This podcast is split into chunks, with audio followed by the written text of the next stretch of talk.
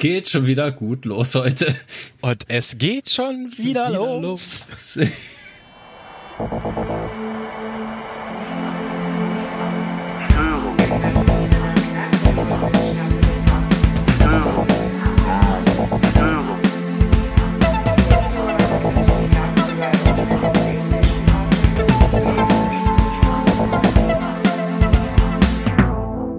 Herzlich willkommen beim Zugfunk-Podcast. Die Eisenbahn aus Sicht der Lokführer.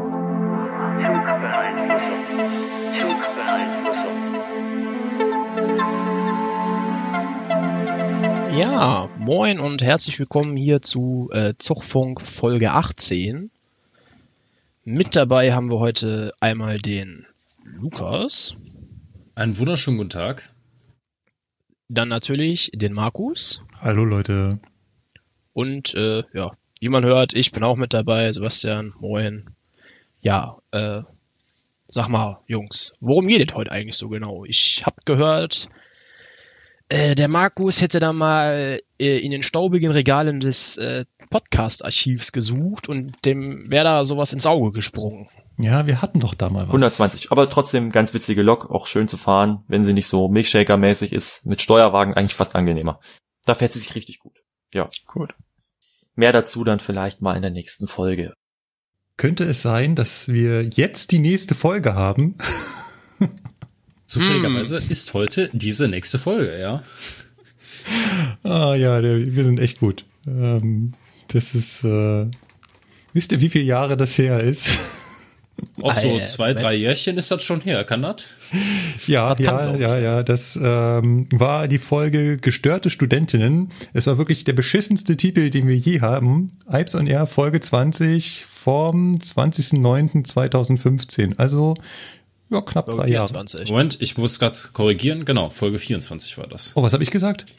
20. Oh, Entschuldigung. Ja, ja, kann man sich schon mal mit dem Ablauf der Folgen haben wir es ja offenbar nicht so, ne? Merkt man ja. Also von daher etwa Folge 24. Ja. Das steht schon in den Chaptermarks, also in Kapitelmarken steht Baureihe 120 Teil 1. Ja, genau. So, 3 Jahre später. Genau. Man muss dazu sagen, an der 120 hat sich eigentlich nichts geändert. Von daher ist das immer noch genauso aktuell, wie als hätten wir es vor 3 Jahren gemacht. Also, naja. Genau. Machen wir heute einfach mal weiter, ne? Ja. Aber bevor wir weitermachen, kommen wir erstmal in unsere Laberecke. Genau. Wenn möglich, bitte rechts abbiegen, auf in die Laberecke.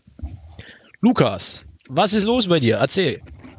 Ja, also letzte Folge, wo ich dabei war, ist ja schon relativ lange her. Seitdem hat sich tatsächlich relativ viel getan. Also zum Ersten bin ich halt endlich mit der Ausbildung fertig, seit dem 16.07. An dieser Stelle ja schon mal herzlichen Glückwunsch. Vielen Dank, vielen Dank. Glühstrumpf. Ja, und bin auch tatsächlich relativ froh darüber, weil ich habe es natürlich sehnlich erwartet, dass es jetzt endlich losgeht mit der Fahrerei und so weiter. Gut, erstmal nur eingeschränkt, weil, wie ja wahrscheinlich die meisten Zuschauer wissen, ich bin ja erstmal nur in der Zugbereitstellung und darf also quasi die Überführungsfahrten vom Werk beziehungsweise von der Abstellung halt zum Hauptbahnhof durchführen und auch natürlich in die andere Richtung. Macht dann zwischendurch, wenn sich das ergibt, auch mal ein paar Drehfahrten und so ein Kram. Also von daher mit viel auf Strecke fahren ist natürlich nicht. Moment, trotzdem darf ich da gleich mal einhaken? Zum einen ist die Frage, warum machst du das? Ist das eine Altersfrage? Ist das eine Erfahrungssache? Ist das, weil keine anderen Plätze dabei sind? Oder warum? Das ist eine Frage des Prinzips bei der DB Fernverkehr AG. Der Fernverkehr sagt es einfach so, die Ips, die fertig sind, also ich meine, ich bin ja schon 22, das heißt also, ich könnte eigentlich theoretisch direkt auf Strecke gehen. Von daher hat das schon mal nichts mit dem Alter zu tun, aber der Fernverkehr am Standort Köln und auch in den meisten anderen Standorten in Deutschland sagt halt, bevor wir euch mit den Zügen, die halt mit 300 durch die Gegend fahren, auf die Strecke loslassen, mit 800 Leuten an Bord, wollen wir erstmal, dass ihr ein bisschen Erfahrung sammelt im Umgang mit Störungen, was diese Züge betrifft. In der Bereitstellung habt ihr halt genug Zeit, euch damit auseinanderzusetzen. Und deswegen ist der normale Werdegang als Ip quasi, wenn er denn ausgelernt hat beim Fernverkehr, dass er erstmal in die Bereitstellung geht, wenn er denn beim Fernverkehr bleiben möchte und dann die Option hat, nach 1 bis 2 Jahren auf Strecke gehen zu können. wenn er das denn möchte. Das ist natürlich keine Verpflichtung, auf Strecke zu gehen. Ich sag mal so, die Bereitstellung, die freut sich natürlich über jeden Mann da unten. Allerdings ist es schon, das habe ich auch, glaube ich, schon öfter mal erzählt, es ist schon mein Ziel, so schnell wie möglich auf Strecke zu gehen. Werden wir mal schauen, ob sich das so umsetzen lässt, weil ich muss ehrlich sagen, bisher bin ich da ziemlich zufrieden mit dem, was wir da machen. Auch wenn ich natürlich noch nicht selber fahren darf, was einfach damit zusammenhängt, dass ich noch keinen Führerschein habe. Der muss nämlich erst noch beantragt werden. Ja, gut. Und dann hast du ganz kurz noch Drehfahrten erwähnt für die außenstehenden Zuhörer. Was sind Drehfahrten? Ja, Drehfahrten sind im Prinzip betriebliche Fahrten, die einfach nur dazu dienen, einen Triebzug, sagen wir jetzt zum Beispiel Baureihe ICE 2, einmal rumzudrehen. Wie soll ich das sagen? Also wenn der jetzt normalerweise sollen die Züge, die Richtung Berlin fahren, immer mit dem Triebkopf voraus Richtung Berlin fahren. Jetzt kann es aber schon mal sein, dass aus irgendeinem Grund dieser Zug halt falsch herumsteht, also Steuerwagen voraus nach Berlin. Und das soll halt möglichst nicht passieren, weil es sonst halt, je nachdem welcher Zugteil das ist, in Hamm spätestens zu einem Problem kommt. Wenn dann nämlich Triebkopf an Triebkopf steht, dann darf dieses Fahrzeug halt auf den Altbaustrecken oder sagen wir mal auf den normalen Strecken halt nur 160 fahren. Das ist ein bisschen doof. Deswegen werden diese betrieblichen Drehfahrten durchgeführt, um einfach diesen ganzen Triebzug um 180 Grad zu drehen.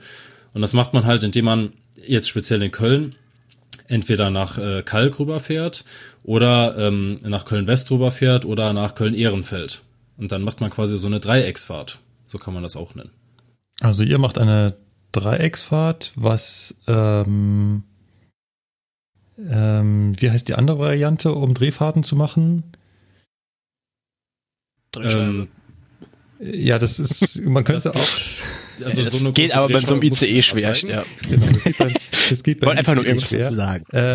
Man kann im Kreis halt, ne? Also man kann einmal im Kreis fahren und wieder zurückkommen.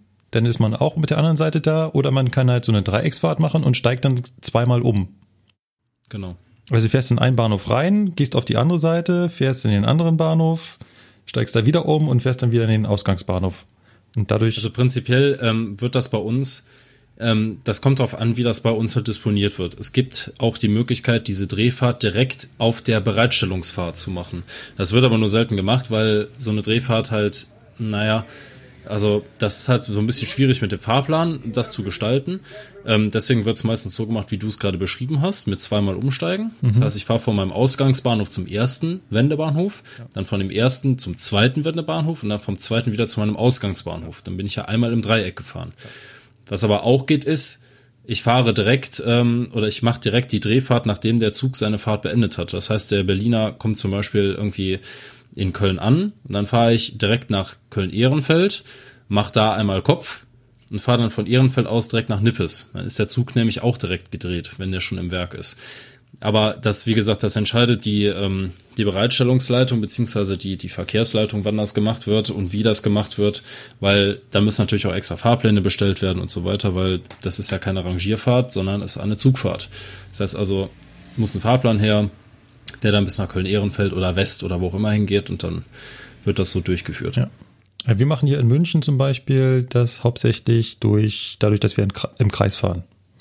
Ja. Also wir fahren vom Münchner Hauptbahnhof dann halt einmal Richtung München Nord, fahren durch München Nord einmal durch und andere Seite kann man dann im großen Bogen wieder zurück zum Hauptbahnhof fahren und dann sind wir quasi einmal im Kreis gefahren. Gut, dann wollte ich dich nicht unterbrechen. Was hast du noch erlebt? Ja, genau, also ich weiß jetzt gar nicht mehr, wo ich stehen geblieben bin. Ich auch nicht.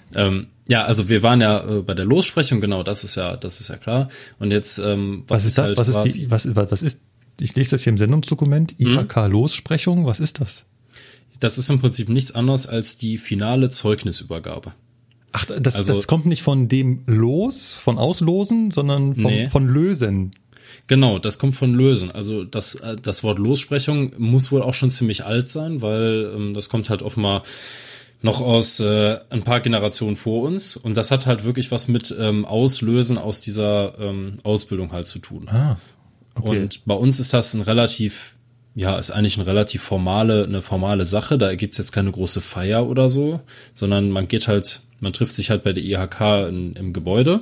Und dann gibt's halt so einen extra Raum und dann so einen kleinen Saal und dann sind da zum Beispiel, wie bei uns jetzt, alle Lokführer aus Köln.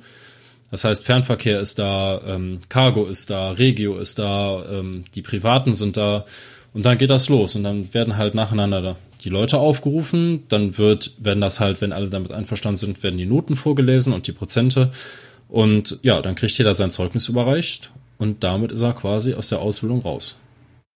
Das ist die Lossprechung. Okay. Genau. Und dann unterscheidet sich das halt nochmal zum Beispiel zwischen uns und Regio. Regio hat direkt an diesem Tag den Führerschein bekommen, darf also quasi ab dem nächsten Tag schon selber fahren.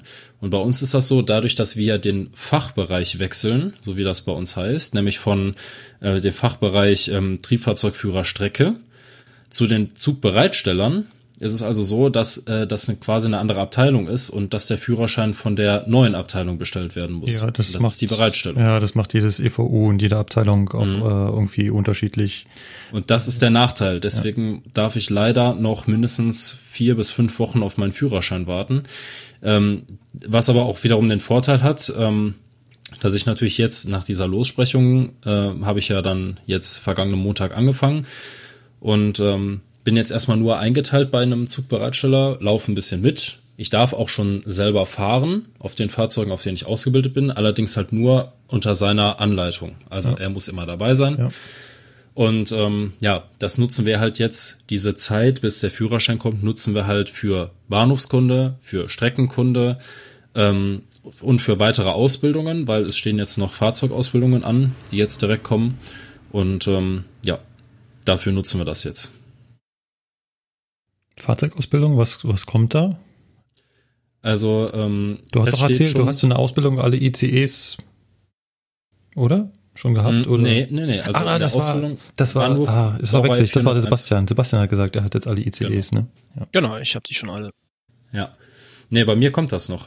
Ich habe jetzt in der Ausbildung die 101, den Intercity-Steuerwagen und den ICE 1 und ICE 2. Und jetzt kommt als nächstes dann unser allseits beliebter Doppelstock Intercity. Das Premium-Produkt. Der ICE 3 und der Mehrsystem ICE. Und dann kommt im Januar nächstes Jahr dann die Baureihe 412, also der neue ICE 4. Der ist nämlich bei uns im Werk in Köln-Nippes, das ist ja neu, da werden Revisionen durchgeführt, Reparaturen und so weiter. Also das wird ein fester Bestandteil meiner Arbeit ab nächstem Jahr sein, dieser Zug. Und deswegen bekommen wir dann auch zeitnah die Ausbildung da drauf. Momentan geht das halt nicht, weil es ist halt einfach noch kein Zug da. Es gibt noch nicht genügend von den Dingern. Ja. Ja, kleine Zwischenfrage. Meines Wissens nach wird ja auch das Werk in Nippes unter anderem wegen diesem ICE 4 ja auch gebaut, meine ich. Ne? Das war ja so einer der Argumente dafür, das Ding, also das Werk da in Nippes aufzumachen. Ja, das ist richtig. Also das wird der 412 bzw. der ICE 4 wird einer meiner Hauptbestandteile meiner täglichen Arbeit sein. Neben den ganzen anderen ICEs natürlich. Was leider so ein bisschen wegfallen wird, ist der normale Intercity, weil die Zugbereitstellung in Köln in 2 Gruppen aufgeteilt ist, nämlich die, die sich um den Betriebsbahnhof kümmern, der ja quasi mitten in der Innenstadt liegt, und die Gruppe, die sich um das neue Werk in Nippes kümmert. Das ist ein bisschen außerhalb. Und die ganzen normalen Intercities fahren halt oder sollen halt in der Regel nach Köln Betriebsbahnhof fahren. Und die ICEs und wahrscheinlich auch der Dosto Intercity, das ist aber noch nicht raus, sollen dann nach Nippes fahren. Das heißt also, so was Lokbespannt angeht, fällt das bei mir so ein bisschen raus dann später. Aber naja, mal schauen, wie sich das so ergibt. Ja, dann kannst du ja mal Bescheid sagen, wenn du da was Genaueres weißt, schätze ich mal, aber das wird nur was dauern, weil uns hat man oben auf der Strecke in Anführungszeichen ja auch gesagt, ja, 412, da sind immer noch nicht die Planung endgültig, in welchem Umfang und wann er jetzt nach Köln kommt oder auch nicht. Also das ist auch ein ewiges Hin- und Her-Überlege. Gerade durch die Schnellfahrstrecke sind sie sich ja dann noch nicht so einig, ist das wirtschaftlich abbildbar, den da drüber fahren zu lassen? Ja, nein, vielleicht. Aber da hört man auch, wie gesagt, also was anderes. Ich bin ja jetzt quasi voll eingespannt da unten. Also ich werde wahrscheinlich noch das ein oder andere von der Zugbereitstellung erzählen und dann eben auch, wann der 412 kommt, ob er denn überhaupt kommt, in welchem Umfang. er dann erscheinen wird und wo er langfahren wird, das bekommt man ja dann wohl oder übel irgendwann mal mit. Ja, da gehe ich davon aus. Ich hoffe, dass du danach dann mehr Lust auf den Beruf des Lokführers hast. Wir haben ja vorhin den Patrick in unserem kleinen Ausschnitt gehört, der früher bei Alps on Air dabei war. Und er ist ja nie zum Lokführer geworden. Er fand ja Rangieren ganz toll. Ja gut, ich meine, der Vorteil bei uns ist jetzt einfach, oder das ist Vor- und Nachteil. Normalerweise hat man früher immer gesagt, die Zugbereitstellung ist halt quasi ein Übel, was halt jeder durchlaufen muss, wenn er dann beim Fernverkehr bleiben möchte. Und zwischenzeitlich ist die Zugbereitstellung sogar relativ attraktiv geworden, weil von der Lohngruppe her verdienen wir das gleiche wie ein Streckenlokführer. Du hast aber geregeltere Arbeitszeiten. Du hast bisher dieses Drei-Schicht-Prinzip gehabt, was jeder zum Beispiel aus der Industrie kennt, ne? 6 bis 14 Uhr, 14 bis 22 Uhr, 22 bis 6 Uhr. Das haben wir fast noch genauso. Es ist jetzt durch ein neues Dispositionsprogramm, hat sich das ein bisschen geändert, aber die Arbeitszeiten sind schon okay. Und dadurch ist es natürlich auch relativ attraktiv geworden, da unten zu bleiben. Aber von meiner persönlichen Einstellung her sage ich halt einfach, ich bin 3 Jahre lang ausgebildet worden. Ich möchte irgendwo auch mal auf Strecke fahren, ein bisschen was erleben. Aber wie gesagt, das wird man alles sehen. Ja, schauen wir mal, was da kommt. Genau. Ich kann ja mal ganz kurz was von mir erzählen. Ich war heute mal nicht Eisenbahn fahren, habe trotzdem gearbeitet. Naja, wie man es nimmt, in Anführungszeichen gearbeitet. Ich hatte Ausbilderbesprechung. Also ja, da sitzen alle Ausbilder in einem Raum und unterhalten sich so über Sachen. Ziehen über Azubis her. Der Schmitz, der doof, der geht mir auf die Nerven, oder wie? Genau, nein, natürlich nicht. Auf keinen Fall. Was ich aber eigentlich da mitgenommen hatte, war ein kleiner Vortrag und den fand ich ganz interessant, über die Elektrifizierung des Allgäus. Ich weiß nicht, ob ihr das so ein bisschen mitbekommen habt, bestimmt schon. Momentan laufen ja gerade die Bauarbeiten, um die Strecke von München nach Lindau zu elektrifizieren. Das habe ich gar nicht mitbekommen, ehrlich gesagt. Finde ich aber gerade ziemlich interessant. Das heißt... Die Südbahn oder was wird da elektrifiziert? Nee, die Südbahn ist ja das von Ulm nach Lindau.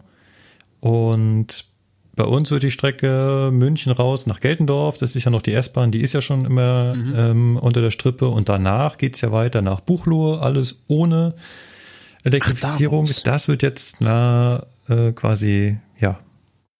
elektrifiziert und dann geht es weiter über Memmingen, dann weiter Richtung Lindau. Ist dann nur noch alles eingleisig da hinten und dann, ja. Und das ist halt extrem spannend, weil da ganz viele neue Sachen und da war so ein Projektleiter von DB Netz, der uns da so ein bisschen was von erzählt hat, aber auch das, was ich so draußen mitbekomme, ist ganz spannend. Wir hatten ja vor kurzem die Vollsperrung, das war die Zeit, wo der Sebastian hier in München war und wir die letzte Folge aufgenommen haben. Da war gerade Vollsperrung, wo sie also ganz viel gearbeitet haben an der Strecke. Mittlerweile fahren wir wieder eingleisig. Und können jetzt schon sehen, was da so alles steht. Und die sind jetzt also schon relativ weit. Und man sieht halt auch so Sachen, die da so neu sind. Zum Beispiel die verwendeten, also okay, das ist jetzt echt nerdig, die verwendeten Oberleitungsmasten sehen sehr komisch aus. Und zwar sind das ganz oft einfach nur so Doppel-T-Träger. Ja. Er hat mir auch gesagt, wie die heißen. Mist, ich habe das vergessen. Ich weiß aber, was du meinst, weil das ist halt so eine relativ Peinemasten heißen die. Ne? Peinemasten. Ich weiß nicht, was hast du gerade gesagt? Entschuldigung, ich habe gerade. Ich glaube ich weiß gar nicht. Irgendwo habe ich die letztens gesehen. Ich glaube, es kann sogar sein, dass die in Nippes auch stehen. Das ist so eine relativ einfache Bauform. Genau, das ist einfach nur so ein Doppel-T-Träger und das sieht total billig aus. Aber ja, weil normalerweise kennt man das ja, dass die so ein bisschen ich sag mal nicht Fachwerk ist ja so Gittermasten, nicht, aber so gittermäßig, genau. Ja, und das ist da ja so in der Art im Wechsel gebaut. Das heißt, diese Gittermassen, die heißen bestimmt nicht Gittermassen. Meine Güte, wir outen uns wieder, aber jeder weiß, was da draußen gemeint ist. Richtig. Die stehen. Wir sind halt auch nicht vom Genau, machen wir aber mal. Da müssen wir uns mal einlesen, vielleicht einen Gast dran besorgen, weil ich finde Oberleitungsbau echt interessant. Auf jeden Fall, diese Gittermasten, die stehen immer da, wo das Tragwerk dran das Tragwerk dran hängt. Also nicht das Tragwerk, sondern, ach Mist, der hat es heute so schön erklärt. Ich dachte, ich könnte mir das behalten bis jetzt. Also da, wo jeweils die Gewichte dranhängen, um das zum Abspannen. Genau. Das zum Abspannen, wo die Gewichte dranhängen, da sind immer noch diese Gittermasten und alle Masten dazwischen sind diese Peinemasten, also diese Doppel-T-Träger. Und es sieht halt, auf dem ersten Blick sieht das halt ziemlich einfach aus oder ziemlich billig. Und was dann auch interessant ist. Wir nehmen da so eine Schiene, rammen die in die Erde und schrauben da die Oberleitung dran fest. Ungefähr so, genau. Und was auch interessant ist, wir haben, ich weiß nicht, ob ich das schon mal erzählt habe, keine Freileitungen im Allgäu. Wir haben ja in den Bahnstromfolgen schon mal erklärt, wir haben irgendwo, wird der Bahnstrom erzeugt, entweder mit einem Generator, der neben dem eigentlichen öffentlichen Kraftwerk steht oder mit einzelnen Bahnkraftwerken, wie zum Beispiel hier unten in Kochel, das Wasserkraftwerk. Und von da habe ich ja Bahnstromfreileitungen mit 110 kV drin. Die haben wir im Allgäu nicht. Und wir haben auch keine Zulassung dafür bekommen, sowas da extra hinzubauen. Das heißt, die Bahn musste sich da was ausdenken, dass sie den Strom darunter kriegt. Und sie macht das mit Speiseleitung, und zwar die gesamte Strecke lang. Ich finde das unheimlich faszinierend. Das heißt, in Geltendorf steht das letzte Unterwerk. Das wird jetzt so ein bisschen gepimpt, wird also etwas erweitert. Und auf diesen Masten läuft also die ganze Zeit oben diese Speiseleitung lang, die auch nicht Speiseleitung heißt, sondern die heißt Federleitung. Okay. F-E-E-D-E-R. Feder. Feeder quasi aus dem Englischen. Genau. Ich habe auch überlegt, ob das womöglich Feed heißt, weil Feed würde ja Sinn machen, dass halt da gefüttert wird. Ich habe leider im Internet noch nichts dazu gefunden. Wie gesagt, wir machen mal eine Folge zur Oberleitung. Ich finde das unheimlich interessant. Also Federleitung ist ein Begriff aus der Elektrotechnik. Das kommt immer mal wieder vor. Ich habe nur noch so eine Erklärung gefunden, was das genau ist. Auf jeden Fall, diese Leitung, diese eine 15 kV-Leitung versorgt quasi das ganze Allgäu. Nicht ganz. Es gibt noch zwei Stellen, wo noch Strom auch reinkommt. Aber der allergrößte Teil kommt aus allein diesem Unterwerk, allein mit dieser einen Leitung. Das kennen Basti und ich wohl von einer bestimmten Strecke. Ich war gerade im Überlegen, aber ich sag nur Emsland, ne? Richtig. Die Strecke, die hoch Richtung Emden führt, die hat das ab wo ist das? Ab Leer oder so? Fängt das, glaube ich, an, ne? So auf den letzten paar Kilometern vor Emden. Ja, irgendwo da. Da sind auch so uralte Betonmasten und da hängt auch die Leitung dran. Jetzt ist es ja im Emsland so, da ist ja eh alles voller Hochspannungsleitung, wenn man sich da so ein bisschen umguckt. Aber da hat die Bahn sich auch irgendwas einfallen lassen, da ist das nämlich auch so gebaut. Aber ich weiß nicht, wo das auch so ist, wo ich gerade drüber nachdenke, die Schnellfahrstrecke Mannheim-Stuttgart. Da läuft auch außen immer so eine Speiseleitung die ganze Zeit mit. Das kann sein. Also zumindest von Rollenberg bis Bahnhof Kraichtal, da ist ja nochmal so ein Unterwerk, aber da läuft auch auf beiden Seiten oben auf den Masten noch eine extra Leitung mit, die auch mit durch die Tunnels geht. Jo. Das so ein bisschen zur Elektrifizierung. Ich finde das ja wahnsinnig spannend, was da so abgeht und wie das so aufgebaut wird. Was natürlich bei so Elektrifizierung auch immer ein Thema ist, wenn die Oberleitung denn mal hängt, will man versuchen, die möglichst schnell unter Spannung zu setzen. Das heißt, jetzt hängt ja teilweise schon die Oberleitung. Sie werden mit Oberleitungsarbeiten dieses bzw. nächstes Jahr fertig, aber erst 2020. Irgendwann soll dann der Betrieb mal aufgenommen werden. Jetzt ist die Frage, warum wollen die das so schnell wie möglich unter Strom setzen? Ja, Diebstahlschutz würde ich mal behaupten, ne? Ja, ganz klar Diebstahlschutz. Hört sich blöd an, aber ist halt aber eine sehr effektive Sache, ne? Muss man halt mal so sagen. Ja, also effektiver als 15 kV, um Abhängen der Oberleitung zu verhindern. Also einfach nur freihängendes, rumhängendes Kupfer ist natürlich wie Das ist ja verlockend, aber einfach schnipp, schnapp, weg und 100 Euro pro Kilogramm. Ich weiß nicht, wo gerade der Kupferpreis steht. Es soll sich wohl lohnen. Mhm. Irgendwie und, hört sich davon.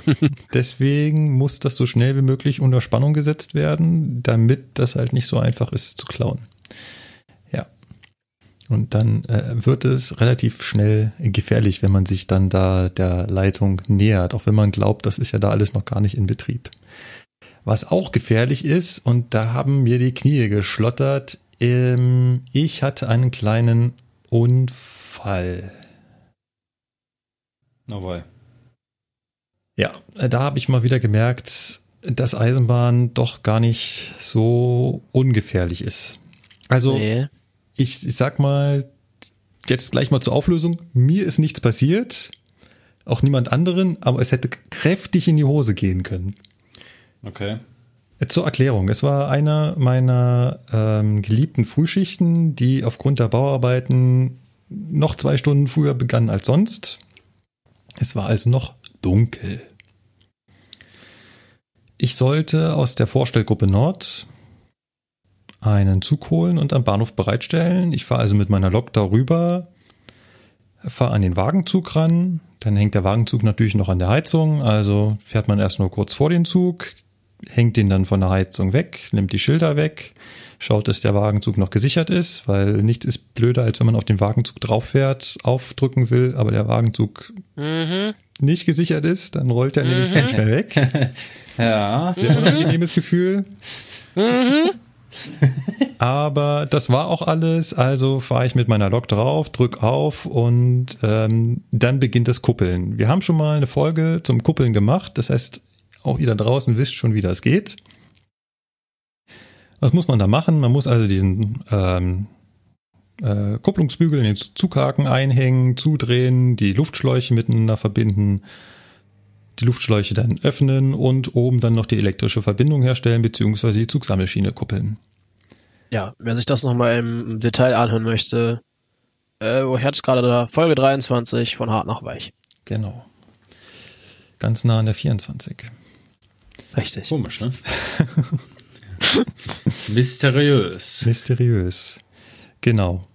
So, und ich kuppel meine Luftschläuche zusammen und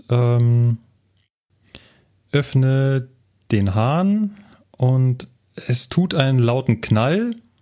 Ich weiß gar nicht, wie mir geschieht. Ich sehe nur, dass der Luftschlauch nicht runterhängt, sondern irgendwo oben auf Kopfhöhe bei mir eingeklemmt ist, irgendwo am Fahrzeug, und dachte mir, Scheiße. Das war knapp. Weg hier.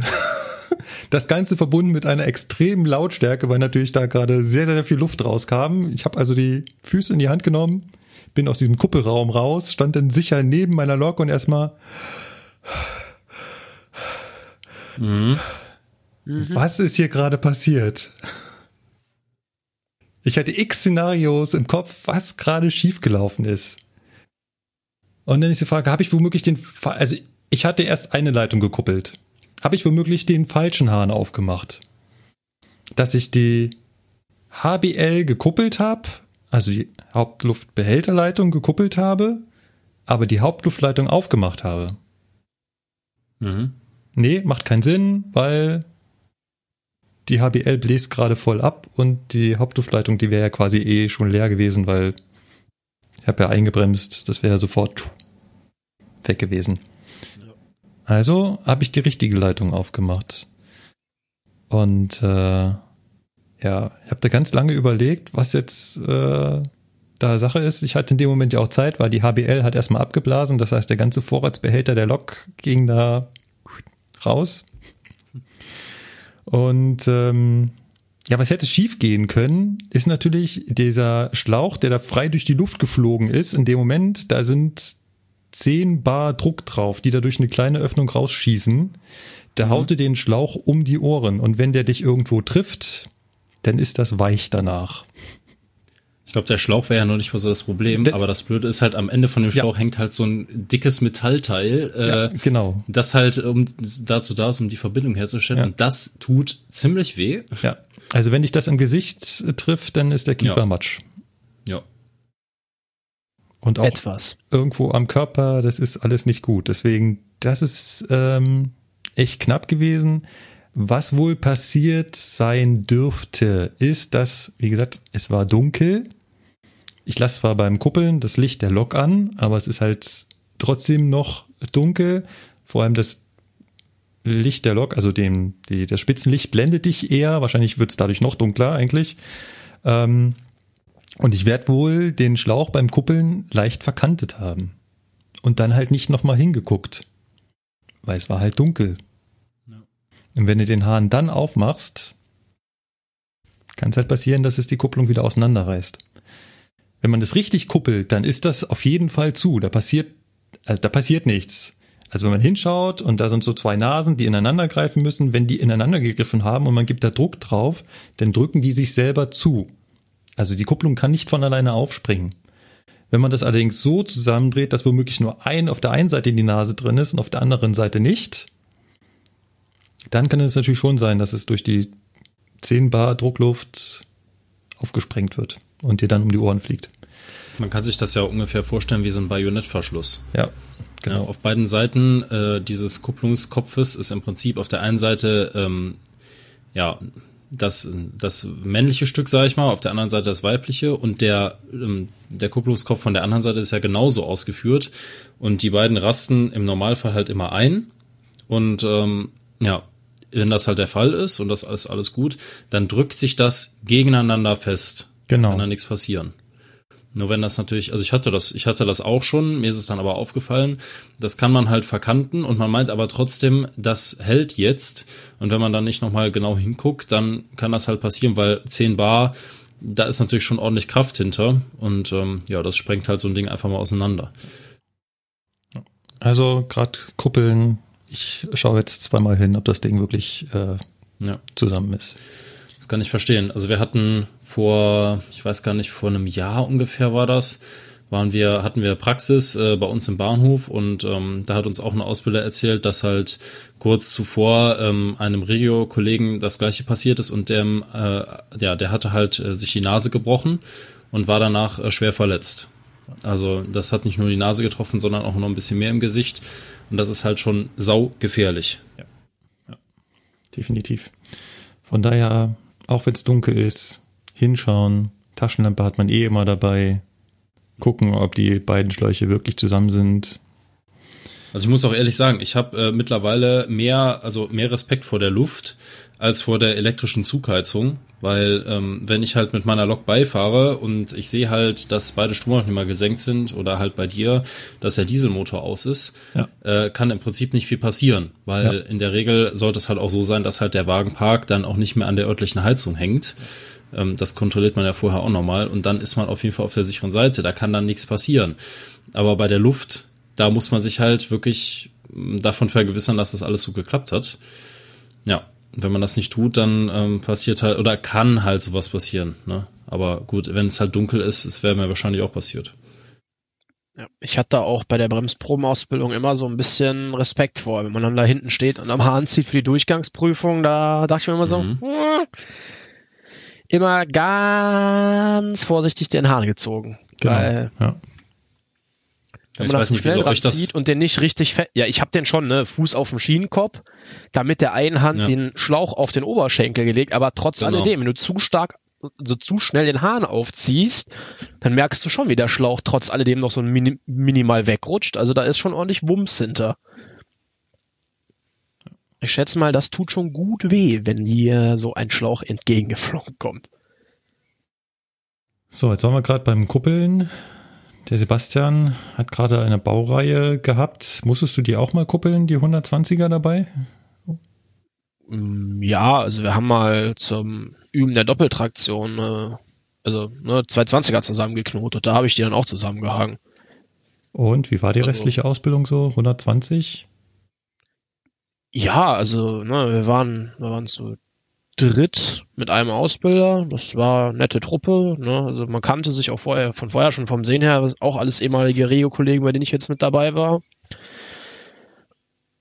Und das Problem ist halt, dass der Stern der Baureihe 120 leider meines Empfindens nach, weil ich fahre diese Lok sehr gerne, ich finde die auch klasse, das ist halt noch ein bisschen was anderes wie das, was sonst so rumfährt, sehr stark auf dem sinkenden Ast ist und Fahr- und Praxistage sich da immer etwas schwierig gestalten teilweise. Also wir hatten jetzt das große, große Glück, dass für die Praxisausbildung an der Lok tatsächlich welche in Köln standen. Heißt, wir mussten dann nicht nach Frankfurt oder sonst wo hinfahren, um Praxis an der E-Lok machen zu können, sondern wir hatten 3 Stück im Betriebsbahnhof stehen, was auch sehr, sehr selten ist. Ja, aber für die Fahrausbildung sind wir dann zum Beispiel nach Nürnberg gefahren, um von Nürnberg mit der Lok nach Stuttgart zu fahren, weil sonst nirgends eine 120 eingeplant war. Das glaube ich. Den paar Maschinen, die noch da sind. Es werden immer weniger und die unterwegs sind, die werden es auch nicht mehr lange tun. Hab ich mir sagen lassen. Also, ja, was heißt, die werden es nicht mehr lange tun. Ne? Die haben halt einfach alle früher oder später Fristablauf. Also die sind jetzt größtenteils in der zweiten Verlängerung. Also ich weiß nicht, ob ihr das schon mal erklärt habt. Ne? Also bei der Eisenbahn ist ja quasi der TÜV der Lokomotive grundsätzlich erstmal 6 Jahre, kann dann noch 2-mal um 1 Jahr verlängert werden, wenn die Laufleistung der Kilometer noch da sagen, das passt und alles. Aber nach 2 weiteren Jahren ist halt eine neue große Untersuchung fällig und das werden diese Loks nicht mehr kriegen, nach jetzigem Stand. Also die fahren jetzt noch die Loks so lange, bis die 8 Jahre oder halt die maximalen Kilometer voll sind und dann werden die alle abgestellt. Naja, schauen wir mal. Vielleicht es kriegt ja die ein oder andere 120er doch noch eine Hauptuntersuchung. Ja, siehe die 110er oder 115 beim Fernverkehr, die wollen sie auch seit Jahren abstellen und die fahren immer noch in der Gegend rum. Totgesagte leben länger. Sag mal, richtig, ist euch schon mal passiert, dass eine Lok falsch rumstand? Was heißt falsch rum? Bei der 101, du hast auf einer Seite nur das Zugdateneinstellgerät, ist dann halt blöd, wenn es mit dem Führerstand am Park steht. Genau. Jetzt denkt sich da draußen bestimmt jeder halbwegs, sag mal, falsch rum. Ich meine, die sieht doch vorne und hinten genauso aus. Wie kann die falsch rumstehen? Die kann ja nicht quer zur Fahrtrichtung. Also vorne und hinten den Führerstand. Was soll denn da falsch rum sein? Aber ja, wie Sebastian schon sagt, das PZB-Eingabegerät, also da, wo ich meine TF-Nummer eingeben muss, wenn ich ablöse, kann eventuell auf der Seite sein, die halt zur gekuppelten Wagenseite zeigt, also zur Seite, wo die Lok mit dem Wagen gekuppelt ist. Und da muss ich halt jedes Mal durch den Maschinenraum nach hinten rennen, vorher natürlich den Hauptschalter ausschalten, Zugdaten eingeben, wieder zurückrennen, alles wieder einschalten. Das nervt schon mal, aber das ist ja harmlos. Denn bei der 218 setze ich ja noch einen Punkt drauf und das nervt manchmal tierisch, wenn die Lok falsch rumsteht. Ich weiß nicht, ihr beide habt ja auch so ein bisschen was mit der 18er zu tun, oder? Na, ich darf die auch theoretisch fahren, so ist das nicht. Ja, also, ne, ich glaube, ich weiß, worauf du hinaus möchtest. Das hängt direkt an der Rückwand des einen Führerstands und macht scheiße Krach. Das ist eines der Punkte, genau. Denn die 218 ist nicht ganz symmetrisch aufgebaut. Die ist überhaupt nicht symmetrisch aufgebaut. Was an dieser Lok ist überhaupt symmetrisch? Außer vielleicht der Kasten. Denn der Fahrmotor, also dieser riesengroße Schiffsdiesel, der ist halt viel näher am Führerstand 1 als am Führerstand 2. Weil zwischen dem Fahrmotor und dem Führerstand 2 kommt noch ein großes Getriebe. Dementsprechend ist es am Führerstand 1 deutlich lauter. Viel lauter. Mhm. Nervig. Also, wenn Führerstand 1 vorne steht, ist nicht nur nervig, dass das PZB-Eingabegerät auf Führerstand 2 ist. Zudem muss ich auch noch eine SIFA auf- und zusperren. Auch auf Führerstand 2. Nein, Führerstand 1 ist auch noch viel, viel lauter.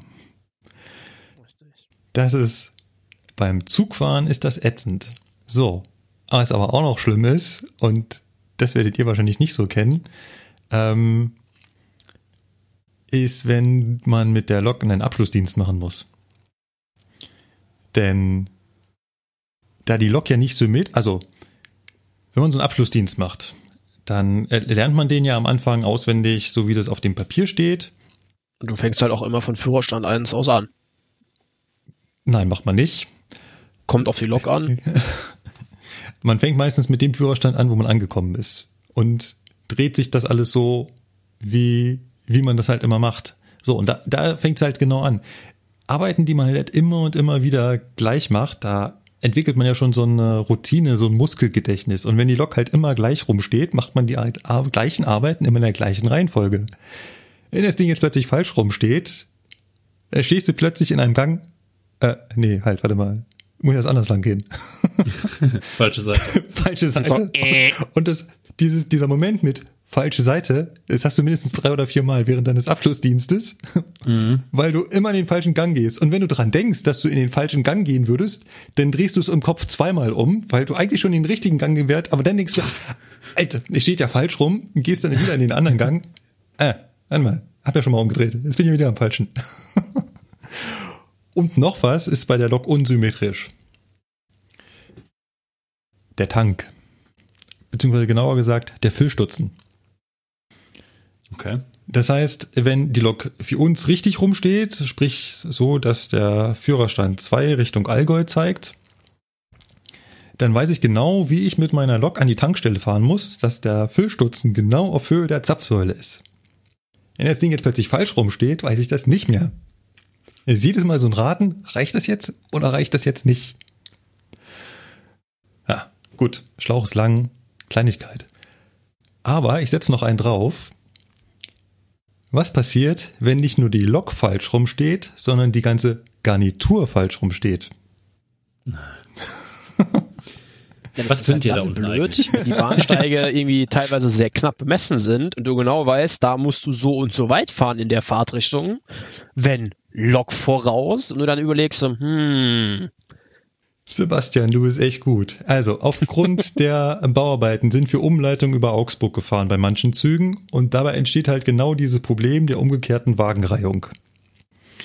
Und umgekehrte Wagenreihung ist bei uns bei Regio eigentlich egal, weil wir haben halt ja keine Reservierungen, wir haben keine Fahrgäste, die von A nach B rennen müssen, um Wagen 23 zu suchen und dann doch im Wagen 33 landen.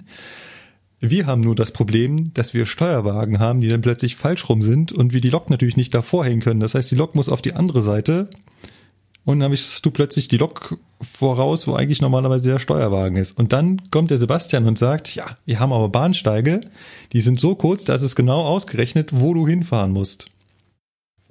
Und vor allem gewöhnst du dich halt daran. Du weißt, du hast Lok voraus und musst bis dahin fahren. Es wäre eine ganz dumme Idee, wenn du das machst, wenn du mit Führerstand voraus bist, weil dann hast du die erste Tür auf jeden Fall versenkt. Ja, da haben wir auch so eine Strecke hier bei uns. Da musste man sich auch dann das ein oder andere von seinem Ausbilder dann einprägen, wenn er dann gesagt hat, pass mal auf, wenn du Lok vorausfährst, dann hältst du bitte da und da an, weil dann passt das nämlich genau mit der ersten Tür vom ersten Wagen. Ja, und wenn du Steuerwagen vorausfährst, machst du das bitte nicht. Ja. Weil ansonsten ist nämlich die erste Tür vom Steuerwagen so, hui. Und das ist nämlich ein bisschen blöd dann. Genau. Und den Vogel habe ich abgeschossen, als ich den Wagenzug abstellen sollte, und zwar in einem Stumpfgleis. Also ein Gleis mit Prellbock. Und normalerweise stellen wir den da hin und dann steht halt der Steuerwagen an der Prellbockseite, so dass ich die Lok abhängen kann und ins Haus stellen. Haus gleich Betriebswerk. Heißt bei der Bahn nennt man das bei uns. Nennt ihr das auch Haus? Wenn ihr ins Betriebswerk fahrt, fahrt ihr ins Haus? Ja, die Frage auf ist, jeden Fall. Wann fahren wir mal ins Betriebswerk? Ne? Ja. Also ja, auf jeden Fall. In Stuttgart ist das so ein gängiger Begriff. Ja. Ne? Ja, und die E-Lok ins Haus. Genau. Und auf jeden Fall würden wir dann die Lok ins Haus stellen. So, jetzt steht aber die ganze Garnitur falsch rum. Na. Jetzt kriege ich die Lok ja nicht mehr weg, wenn sie am Prellbock steht. Ich kann ja keinen Kran rufen und sagen, ich muss jetzt die Lok noch Gleis daneben, damit ich ins Haus fahren kann. Ja, kann man sich ja sagen, Modellbahn geht das. Jetzt kann man sich natürlich sagen, ja meine Güte, jetzt lass doch die Lok da halt stehen. Ist doch halb so wild. Nein, Prozesse. Ja, nee. Lukas, wir fahren Dieselloks. Ja, gut, ich muss irgendwie ins Haus, weil da muss Diesel rein. Ich kann ja keinen Tank fahren. Ich kann ja keinen Tankwagen zum Bahnhof bestellen. Sagt immer, Leute, ich brauche beim Stumpfgleis hinten bei Gleis 26 meinen. Ich muss meine Lok tanken. Nein. Ja, wir brauchen da einen 30 Meter Verlängerungsschlauch. Ja. Genau. Was habe ich also gemacht? Ich bin mit dieser ganzen Garnitur in das Betriebswerk gefahren. Nur zum Tanken? Nur zum Tanken. Habe also das ganze Betriebswerk mit meiner Garnitur zugestellt. Da hat sich dann nichts mehr bewegt und musste irgendwie vom Steuerwagen aus abschätzen, wo hinten denn die Lok an der Tapfsäule steht. Oh Gott. Wei, oh wei. Ja, wir machen Sachen bei der Eisenbahn. Das ist, er war aber hoch organisiert, möchte ich an dieser Stelle sagen. Also das war durchgeplant. Eisenbahn und organisiert. Da hat mich vorher die Betriebsüberwachung angerufen und gesagt, du kommst doch Lok voraus, das klappt ja nicht mit dem Abstellen und dann musst du doch bestimmt tanken fahren. Ja, ich muss tanken fahren. Ja, warte, dann machen wir das so, dass du mit der Garnitur zum Tanken fährst und dann fährst halt wieder zurück an den Prellbock. Und ich so, ja, okay, passt und habe aufgelegt. Und wie das halt so ist, ich kann zwar fahren und telefonieren gleichzeitig, aber fahren, telefonieren und denken gleichzeitig klappt nicht. Kenn ich. Somit ist mir dann nach dem Auflegen aufgefallen, hey, warte mal, wenn ich mit der Garnitur ins BW fahre und hinten die Lok dran habe, dann stelle ich ja das ganze BW zu. Rückruf. Du, haben wir gerade telefoniert? Ja, wenn ich da reinfahren würde, dann würde ich doch alles, ja, ist alles abgesprochen, das passt. Oh, okay. Oh. Hat funktioniert. Ja. Also das zu meinen Abenteuern, wenn eine Lok oder eine ganze Garnitur falsch rumsteht. Hatte ich schon immer auf dem Herzen, ist sehr lustig und man glaubt gar nicht, also es mag jetzt lächerlich klingen, bei dem Abschlussdienst im falschen Gang zu stehen, aber es ist halt so eintrainiert, dieser Abschlussdienst, es ist Wahnsinn, wie oft man da Öl peilen will und sich wundert, warum ist denn hier kein, wo ist denn der Peil? Ach so. Falsche Seite. Ja, das sage ich bei der 101 auch immer. Da gehe ich auch immer durch Maschine und denke mir, verdammt, wo ist denn jetzt hier schon wieder der Ölpeilstab? Aber ja, ich stehe da in Stuttgart am Bock, mache beim ICE die Haube auf und denke mir, scheiße, Kühlwasser war hinten. Ach ja. Das war echt schön in der ICE-Ausbildung, dass man mal schön gepflegt in Darmstadt Hauptbahnhof am Bahnsteig erstmal die Motorhaube aufmacht bei dem TK. Das war immer gut. Jo. Das war immer ein Blick wert für die Fahrgäste. Ey, was machen die denn da? Kühlwasser nachfüllen oder was? Ja. Ach ja. Ja, Leute, aber apropos falsche Seite. Mir ist da was aus dem Archiv in die Hände gefallen, was auch mit der falschen Seite zu tun hat. Und was hat sie denn so Kurioses? Sie hat so Kurioses zum Beispiel, sie hat einen Hilfsfahrschalter. Das ist ja normal, das haben Loks meistens so. Das haben also zwei meistens. Ein rechts und ein links. Genau. Die 120 hat einen pro Führerstand und der ist auch noch rechts. Wie? Rechts macht aber wenigstens Sinn. Ich meine, der Hilfsfahrschalter ist ja dafür da, damit ich nicht an meinem Platz sitze, sondern am Fenster stehen kann und losfahren. Genau, jetzt ist es nur so, bei der 120 ist natürlich auch der Führerraum, wo der Führerstand, also wo man arbeitet, auch rechts. Also ich kann rechts auch anfahren, ohne dass ich jetzt dafür den entsprechenden Hilfsfahrschalter jetzt bräuchte, um rauszugucken. Links deutlich mehr Sinn machen. Genau, und links ist dann Blech drüber und da gibt's keinen Hilfsfahrschalter, den gibt's nur rechts. Es weiß keiner, warum das so ist, aber das sind so Geschichten. Ja. Apropos falsche Seite. Ja, genau. Wo Sie gerade sagen, falsche Seite, ne? So, Sebastian, jetzt hast du gesagt, der Patrick hat damals Müll erzählt.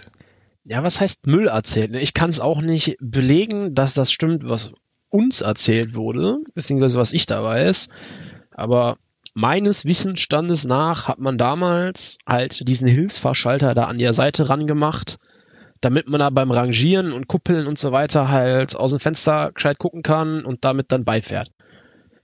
Das ist so die Erklärung, die ich kenne, weil zum Beispiel bei der 10er hast du auch am rechten Fenster einen Schnellaus fürs Schaltwerk und auf der linken Seite, wo es ja auch theoretisch mehr Sinn machen würde, ist es nicht so. Ja, also es daran ist, hergeleitet. Ja. Also ist der Hilfsfahrschalter nicht, so wie ich das in der Folge erklärt habe, dort in erster Linie dafür da, beim Losfahren die Lok bedienen zu können und dann während des Losfahrens aus dem Fenster schauen zu können, sondern hier ging's ums Rangieren. Genau, meines Wissensstandes nach war das damals so gedacht, dass das zum Rangieren ist und nicht zum Abfahren, genau. Ja, Okay. Aber das muss ja dann ein Spezialfall von dieser Lok sein, weil ich würde jetzt wiederum so argumentieren, wenn ich mir unseren Intercity-Steuerwagen angucke, die 101 oder auch den 401, also den ICE 1, da sind die Hilfsverschalter ja auf beiden Seiten. Und da man mit einem Steuerwagen alleine schlecht rangieren kann, würde ich mal behaupten, dass das tatsächlich bei diesen Fahrzeugen auch dazu gedacht ist, abzufahren. Ja, na klar. Weil also, ich kenne jetzt kein anderes Fahrzeug, wo der Hilfsverschalter nur rechts ist, außer die 120. Ja klar, also auch die Hilfsverschalter bei meinem Steuerwagen und auch auf der 18er sind dafür da, damit man aus dem Fenster guckend, Reisenden sichernd losfahren kann. Ja, aber gut, wir haben 18er, der ganze Hilfsverschalter-Kram ist ja auch da erst nachträglich reingelötet worden. Genau. Das war ja das Interessante beim ICE 1. Da haben wir uns natürlich alle gefragt, ja, Moment mal jetzt hier. Unser Abfertigungskonzept bei ICEs ist ja in der Regel so, dass man das Ganze über das bordinterne Zugtelefon macht und sagt, hier, Lokführer Zug 4711 abfahren. Oder das halt über die ZP9-Anlage macht. Weil beim ICE guckt keiner aus dem Fenster und erwartet dann vom Zugführer die grüne Kelle. Und da sagten die aber, ja, das war aber früher tatsächlich so, dass du halt entweder mit dem Lichtsignal abgefahren bist, also mit dem grünen Kranz, dann brauchtest du das nicht, aber du konntest halt auch mit der Kelle abgefertigt werden beim ICE 1 und dafür hatten die da den Hilfsfahrschalter angebracht. Ja, der ICE 1 hat Hilfsfahrschalter. Das ist auch komisch, weil der ICE 2 hat es zum Beispiel nicht. Da haben sie sich dann wahrscheinlich gedacht, so, Moment mal, den ganzen Driss brauchen wir eigentlich gar nicht, weil hier wird immer über Zugfunk abgefahren, also von daher, was soll der Driss? Über Zugfunk abfahren, klingt geil. Ja, ICE 1 und 2 ist auch ein schönes Stichwort. Wir wollen das so ein bisschen auch mit einbeziehen, denn die beiden Kollegen vom Fernverkehr sagen, das ist gar nicht so weit entfernt von der 20er. So, und jetzt legt beide mal los, erzählt mir mal mehr über die 20er, als ich schon wusste. Also ich weiß, eine 20er hat Altü, das habe ich aus der letzten Folge gelernt. Und sie schaukelt ganz kräftig. Ja, das ist jetzt nichts, was nur die 20er kann. Der 401 kann das auch ganz gut. Und der 402 auch, also zumindest auf dem Triebkopf. Die sind halt auch schraubengefedert und neigen auch dazu, sich im höheren Geschwindigkeitsbereich durchaus mal aufzuschaukeln. Dazu muss man sagen, Hashtag it's not a bug, it's a feature, ne? Also das hat alles schon so seine Richtigkeit mit der Schaukelei, ne?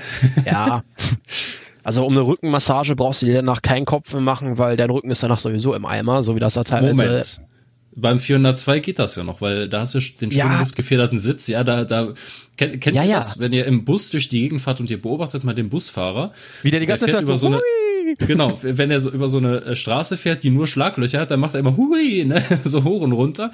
Genauso sieht das aus, wenn du mit dem 402 TK durch die Gegend eierst und dann da durch die Gegend hüpfst, mehr oder weniger. Das hat teilweise schon ziemliche Parallelen.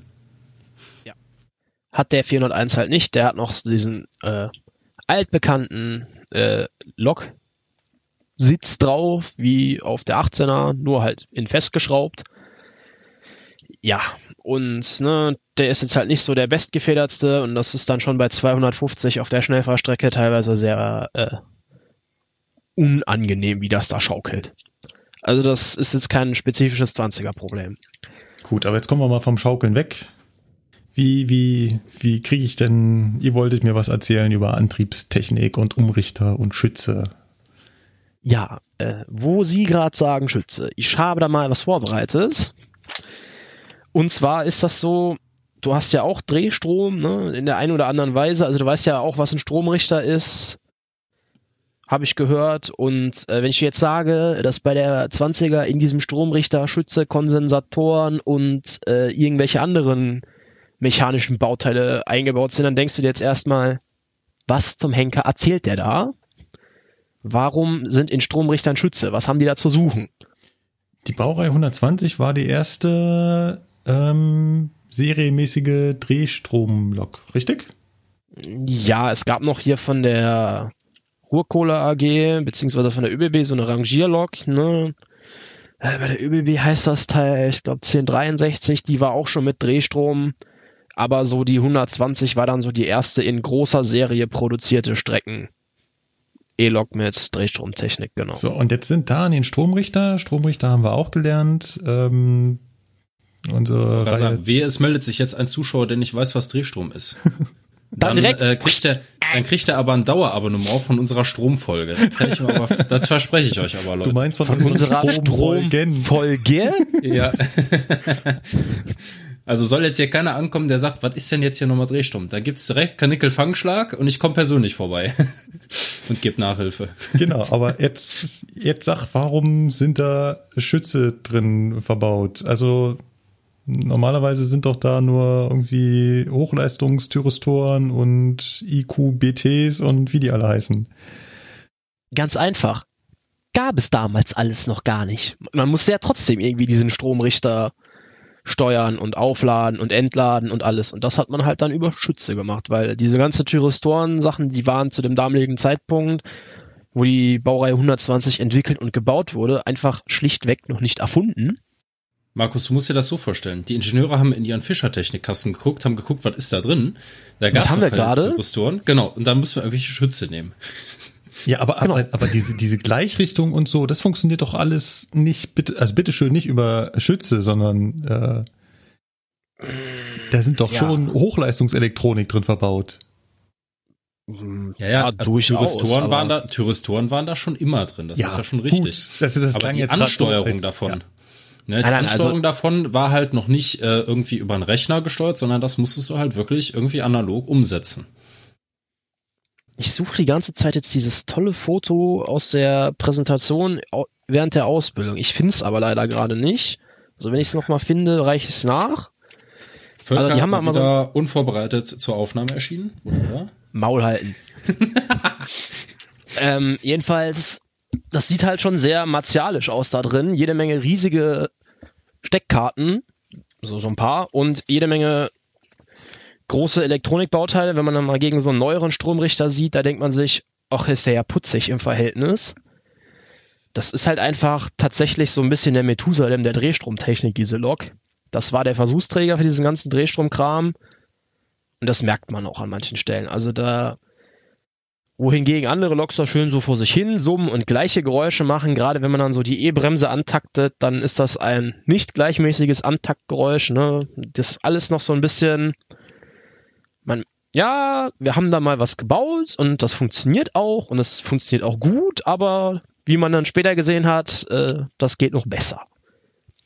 Da können wir jetzt dann mal so direkt wieder die Kurve zum ICE nehmen, weil der basiert technisch ja mehr oder weniger auf der Baureihe 120. Zumindest die ersten beiden. Also der ICE 1 und 2, weil zum Beispiel, wenn man vor dem Druckluftgerüst vom ICE steht, denkt man sich so, ja, die haben bei AEG BBC angerufen, haben gesagt, Freunde, wir brauchen hier mal so ein Druckluftgerüst, habt ihr was da? Dann sagten die, ja, wir haben da noch so welche von der 20er rumstehen, wir bauen die einfach mal da ein. Das ist nämlich genau das gleiche Druckluftgerüst. Ja. Das heißt, im ICE ist das gleiche Druckluftgerüst verbaut wie auf der 120er. Genau, das sieht ganz genau gleich aus. Also du könntest wirklich, wenn du nur das Druckluftgerüst nimmst, so auf den ersten Blick sind die komplett identisch. Das sind die gleichen Absperrhähne, das ist komplett gleich aufgebaut. Der Hintergrund bei der Sache ist ja auch, normalerweise war es früher beim Fernverkehr so, du hast erst die Baureihe 120 gemacht und hast danach die ICEs angefangen. Hatte den Vorteil, dass wenn du einmal verstanden hast, wie die 20er funktioniert und wie das Druckluftgerüst aufgebaut ist, jetzt mal als Beispiel, ne? Es geht ja nicht nur ums Druckluftgerüst, es geht ja im Prinzip um den kompletten Aufbau. Wenn du das einmal verstanden hast, wie das bei der 120 funktioniert, gehst du auf den ICE und denkst dir, okay, das ist ja quasi das Gleiche. Ne? Natürlich gibt es da Unterschiede. Die Zeit ist ja nicht stehen geblieben. Ne? Zwischen wir bauen eine 120 und wir bauen einen ICE. Ne? Der ICE hat ja noch rechnergestützte Störungsbehebung und so weiter, maschinentechnische Displays, das hat die 120 ja alles gar nicht. Das wurde ja auch schon mal im ersten Teil erzählt. Ne? Das hatte der Patrick ja damals erzählt, dass man da eben diese 6 Hilfsleuchtmelder-Tableaus hat, wo einem dann diverse Störungen angezeigt werden. Das ist halt beim ICE alles über das sogenannte David abgebildet und du kriegst halt zu jeder Störung direkt einen Abhilfetext, der mehr oder weniger auf dem neuesten Stand ist und danach kannst du dann eben verfahren. Genau.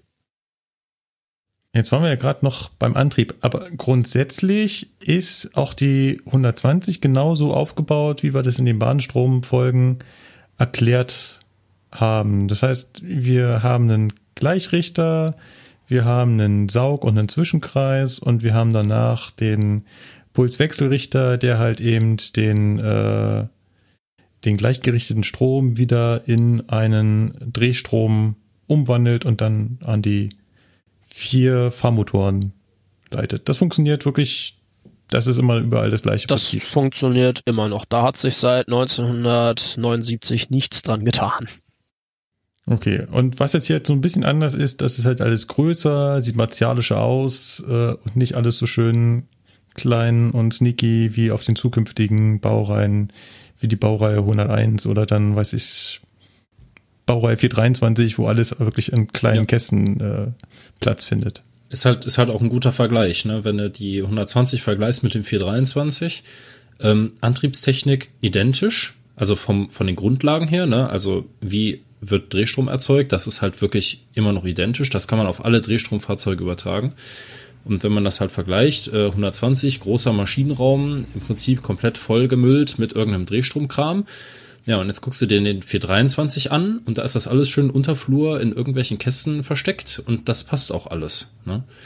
Das ist halt genau das gleiche wie beim ICE, weil beim ICE hat man quasi im Laufe der Jahre etwas gemacht, was der 20er auch gut getan hätte. Man hat nämlich diese Antriebstechnik irgendwann mal optimiert, weil man gesagt hat, okay, mit diesen alten Thyristoren, das funktioniert zwar, aber die sind erstens sind die ziemlich groß und schwer und zweitens sind die leistungstechnisch halt einfach überholt. Und deswegen gibt es beim ICE 1 halt diverse Triebköpfe, die man halt umgestellt hat auf die IGBTs, die du gerade eben schon mal, in den Raum geworfen hast. Die sind halt deutlich kleiner und können aber trotzdem mehr Leistung bringen als die alten Thyristoren. Also die haben weniger Verlust drin. Genau, deutlich weniger Verlust. Sind auch leiser, wenn du einen ICE 1 neben dir anfahren hörst. Und der hat noch die alten, diese alten Thyristoren, diese GTO-Thyristoren drin, dann macht er diese charakteristische Tonleiter von dem Taurus. Ich meine, die hatten wir auch schon mal vorgespielt, ne? Die kennt ja auch, kennen ja auch die meisten, ne? Wenn du jetzt einen IC1-Triebkopf hast, der schon IGBT-Technik hat, dann hörst du nur ein ganz leises Summen und dieser Zug setzt sich in Bewegung. Das ist halt einfach technischer Fortschritt. Schlicht und ergreifend. Und ursprünglich waren da GTOs drin oder waren da noch die Vorgänger? Also der 401, ne, das geht so ein bisschen verteilt. Es gab welche, die hatten noch nicht mal GTOs, die hatten halt irgendwelche anderen Thyristoren drin. Ja. Die dann gab es halt welche. Normale Thyristoren. Genau, die hatten also ganz normale ursprüngliche. Wie die 20er, ja. Genau. Es gab einmal die mit Thyristor-Stromrichtern, dann gab es die mit GTO-Stromrichtern. Und die sind dann halt irgendwann auch noch auf IGBTs umgebaut worden. Also du hörst das auch von draußen irgendwo, welche Stromrichter der drin hat. Ja. Also die Thyristor-Stromrichter, der hört sich halt genauso an wie eine Baureihe 120 beim Anfahren, weil das ist exakt der gleiche Stromrichter. Ja. Und zum Beispiel, um auf die alte Folge über die 120, um darauf zurückzukommen, hatte der Patrick erzählt, dass diese Lok bei einer gewissen Geschwindigkeit, ich meine 110 km/h waren es, bitte korrigieren, wenn es nicht stimmt, schaltete ja diese Motorvordrosseln weg. Ne, Basti? War ja so. Genau, also die hat für jedes Drehgestell hat die so eine Motorvordrossel. Warum hat man die? Man möchte halt, dass im unteren Geschwindigkeitsbereich, um halt auch die maximalen Ströme ein bisschen zu drosseln, da nicht die volle Leistung des Stromrichters auf den Fahrmotor gefeuert wird. Die hat so wirklich, wie viele sind das? Ich müsste jetzt lügen. Ich habe jetzt gerade den Schrank nicht mehr vor Augen. Aber da sind jedenfalls so große Schütz. Im Endeffekt ist das sowas ähnliches wie ein Schütz. Genau, also ja, hier ist es. Also pro Fahrmotor sind das so 3 große Drosseln, für jede Phase eine. Und die sind halt erstmal permanent geschlossen. Also Drosseln sind nichts anderes als große Widerstände. Das sind große Widerstände. Ja, kann man so sagen. Also diese Motorvordrosseln leiten den Strom über den Widerstand, damit halt nicht die komplette Leistung da direkt drauf gefeuert wird auf die Fahrmotoren. Und die werden dann auch wieder abhängig, ob es die erste oder zweite Bauserie der Baureihe 120 ist, abgeschalten. Also entweder bei 120 und ca. 125 oder ca. 130, 135. So ungefähr sind die Werte, möchte ich mich jetzt auch wieder nicht ganz so genau drauf festnageln. Aber es gibt jedenfalls da Unterschiede, da werden dann diese Motorvordrosseln weggeschalten. Das merkst du auch, wenn du wirklich gerade irgendwie, weil es auf der Schnellfahrstrecke den Berg hochgeht, also die Steigung mit voll aufgeschalteter Zugkraft da langfeuerst, dann geht wirklich kurz so die Zugkraft G0 und kommt direkt wieder und das Ganze halt dann ein bisschen später nochmal, wenn das zweite Drehgestell schaltet. Und genau das hat nämlich der ICE auch. Der hat auch noch diese Motorvordrosseln. Bei den neueren, umgebauten Triebköpfen sind diese Motorvordrosseln immer noch im Triebkopf, aber halt einfach abgeklemmt. Die hat man schlichtweg drin gelassen, damit das mit den Gewichten stimmt. Mhm. Ne, so Querverweis, Baureihe 225, da hat man ja auch einfach nur so eine riesige Betonplatte in den Maschinenraum geknallt, statt dem Heizkessel. Und ungefähr so ist das auch. Damit man das Gewicht nicht irgendwie ausgleichen muss, hat man diese Motorvordrosseln halt drin gelassen. Beim ICE hat man das ja auch gemacht mit den neuen Stromrichtern. Wie gesagt, diese IGBT-Stromrichter sind ja deutlich leichter, weil sie einfach kompakter sind. Und da musste man dann Ersatzgewichte reinpacken. Da haben sie Stahlplatten, glaube ich, reingepackt, ne? Genau, Stahl oder Beton. Eins von beidem. Es hört sich blöd an, weil man denkt sich ja gut, jetzt hast du hier neue Technik und so weiter, ist so viel besser, der Zug könnte doch leichter werden, dann hat er doch mehr Kraft. Ja, das ist alles richtig. Das Problem ist, das Fahrzeug wurde irgendwann mal zugelassen und hat ein zulässiges Gesamtgewicht von x Tonnen. Ich weiß jetzt nicht, was jetzt ein ICE wiegt, ich habe es jetzt gerade nicht im Kopf. Auf jeden Fall hat ein zulässiges Gewicht von x Tonnen und das kannst du nicht einfach verändern. Du darfst es nicht verändern. Und deswegen muss da halt eine Ersatzmaßnahme geschaffen werden und dann kommen da halt entweder Stahlteile rein oder halt wie bei dem Motorvordrosseln sagt man einfach, okay, die brauchen wir technisch nicht mehr, die wirken nicht zusammen mit diesen neuen IGBT-Stromrichtern, das funktioniert nicht, ist auch nicht mehr relevant. Deswegen klemmen wir die einfach nur ab, lassen die aber trotzdem drin. Ist halt einfach so, ne? Hat ja auch was damit zu tun, wenn das Fahrzeug leichter wird, ist ja an sich nicht verkehrt. Aber leichteres Triebfahrzeug hat gerade dann wieder im Bezug auf den Haftwert auch Nachteile. Und da ist ja, aber der Trend geht höheres dazu, Gewicht. Ja, der Trend geht dazu, die Fahrzeuge immer leichter zu bauen. Wenn du die neuen Triebzüge anschaust, dann geht es immer um Gewichtseinsparungen.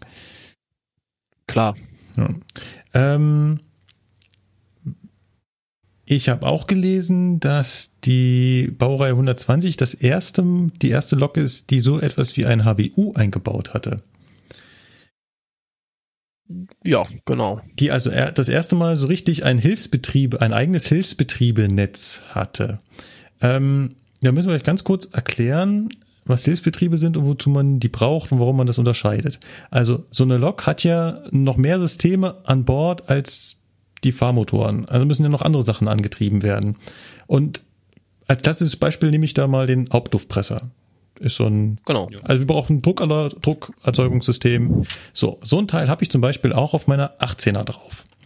Und auf meiner 18er wird dieser mit Batteriestrom betrieben, also mit dem 110 Volt Netz. So hat man das früher halt immer gemacht. So, und die Baureihe 120 hat das erste Mal so Hilfsbetriebe eingeführt, wenn ich das richtig verstanden habe.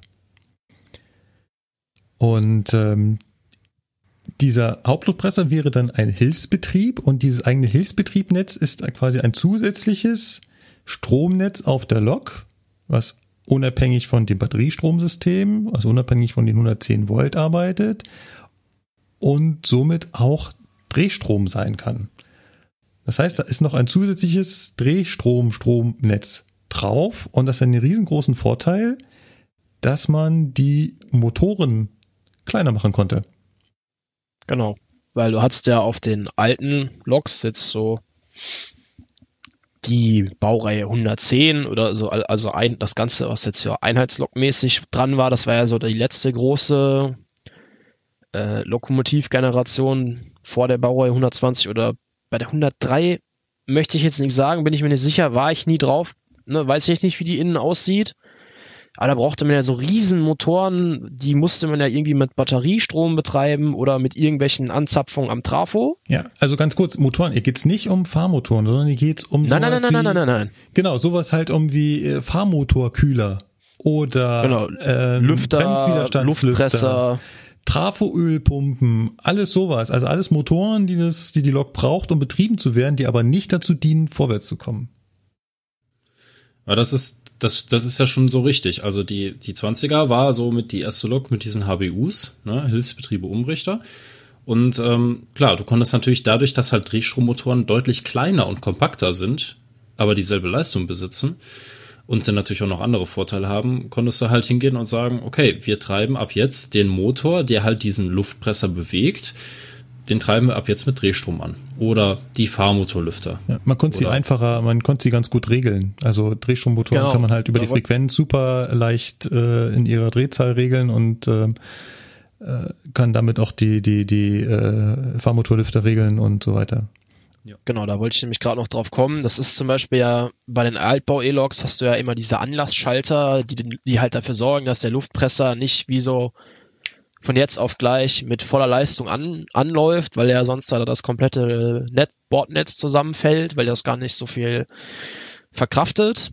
Da hatte man auf den Altbau-Loks auch für die großen Lüfter jede Menge Anlassschalter, die wirklich so stufenweise die Lüfter zugeschalten haben oder den Luftpresser. Diese ganze Regelungsmechanik war es ja wirklich noch, konnte man sich jetzt halt sparen, indem man einfach sagt, warum solche großen Bauteile da verbauen, wenn wir auch einfach dem HBU sagen können, hey, wir takten die ganze Frequenz jetzt runter, schalten den Luftpresser zu und dann taktet sich das Ganze wieder auf Betriebsfrequenz hoch. Wo du gerade sagst, beim Anlaufen, es ist lustig, bei der 18er sieht ein mir entgegenkommender Zug oder Leute am Bahnsteig, wenn mein Luftpresser anläuft. Dann grüßt die Lok nämlich automatisch. Ja, richtig. Weil der Luftpresser zieht dann beim Anlaufen oder die beiden Luftpresser ziehen dann beim Anlaufen so viel Strom, dass halt die Spannung im ganzen Bordnetz kurz zusammensackt und damit wird das Licht kurz dunkel.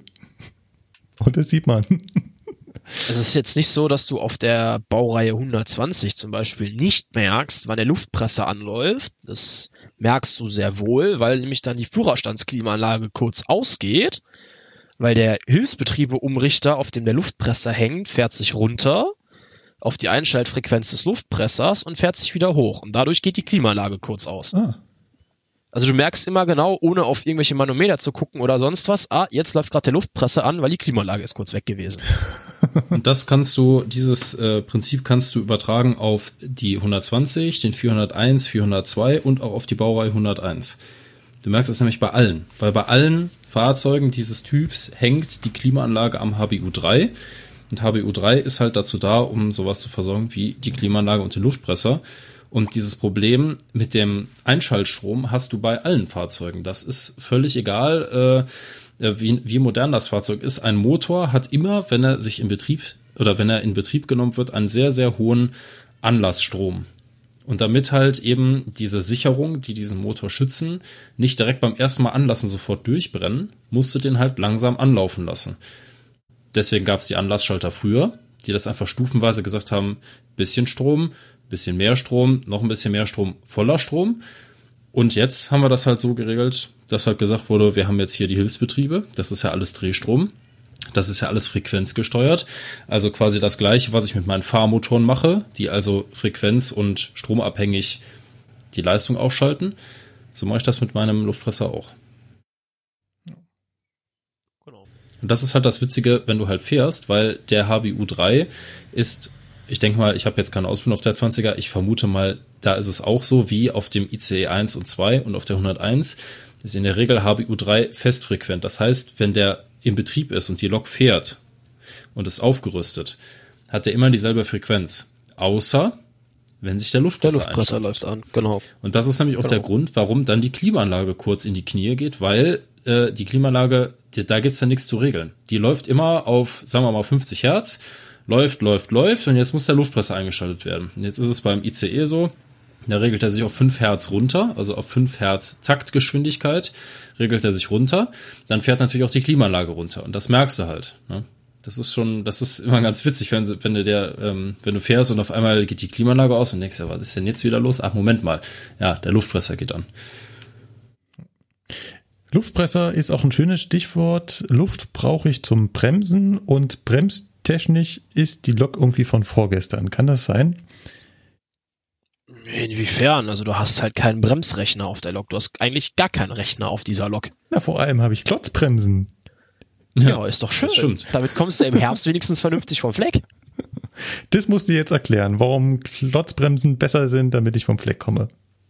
Also Klotzbremse bremst ja auf die Laufflächen des Rades, ne? Die packt da einfach so von außen drauf und sagt, ich halte das jetzt hier mal fest. Und dadurch findet da ja auch ein Materialabrieb statt, nicht nur am Bremsklotz, sondern halt auch zu einem gewissen Grad auf der Lauffläche, und dadurch sind die rau.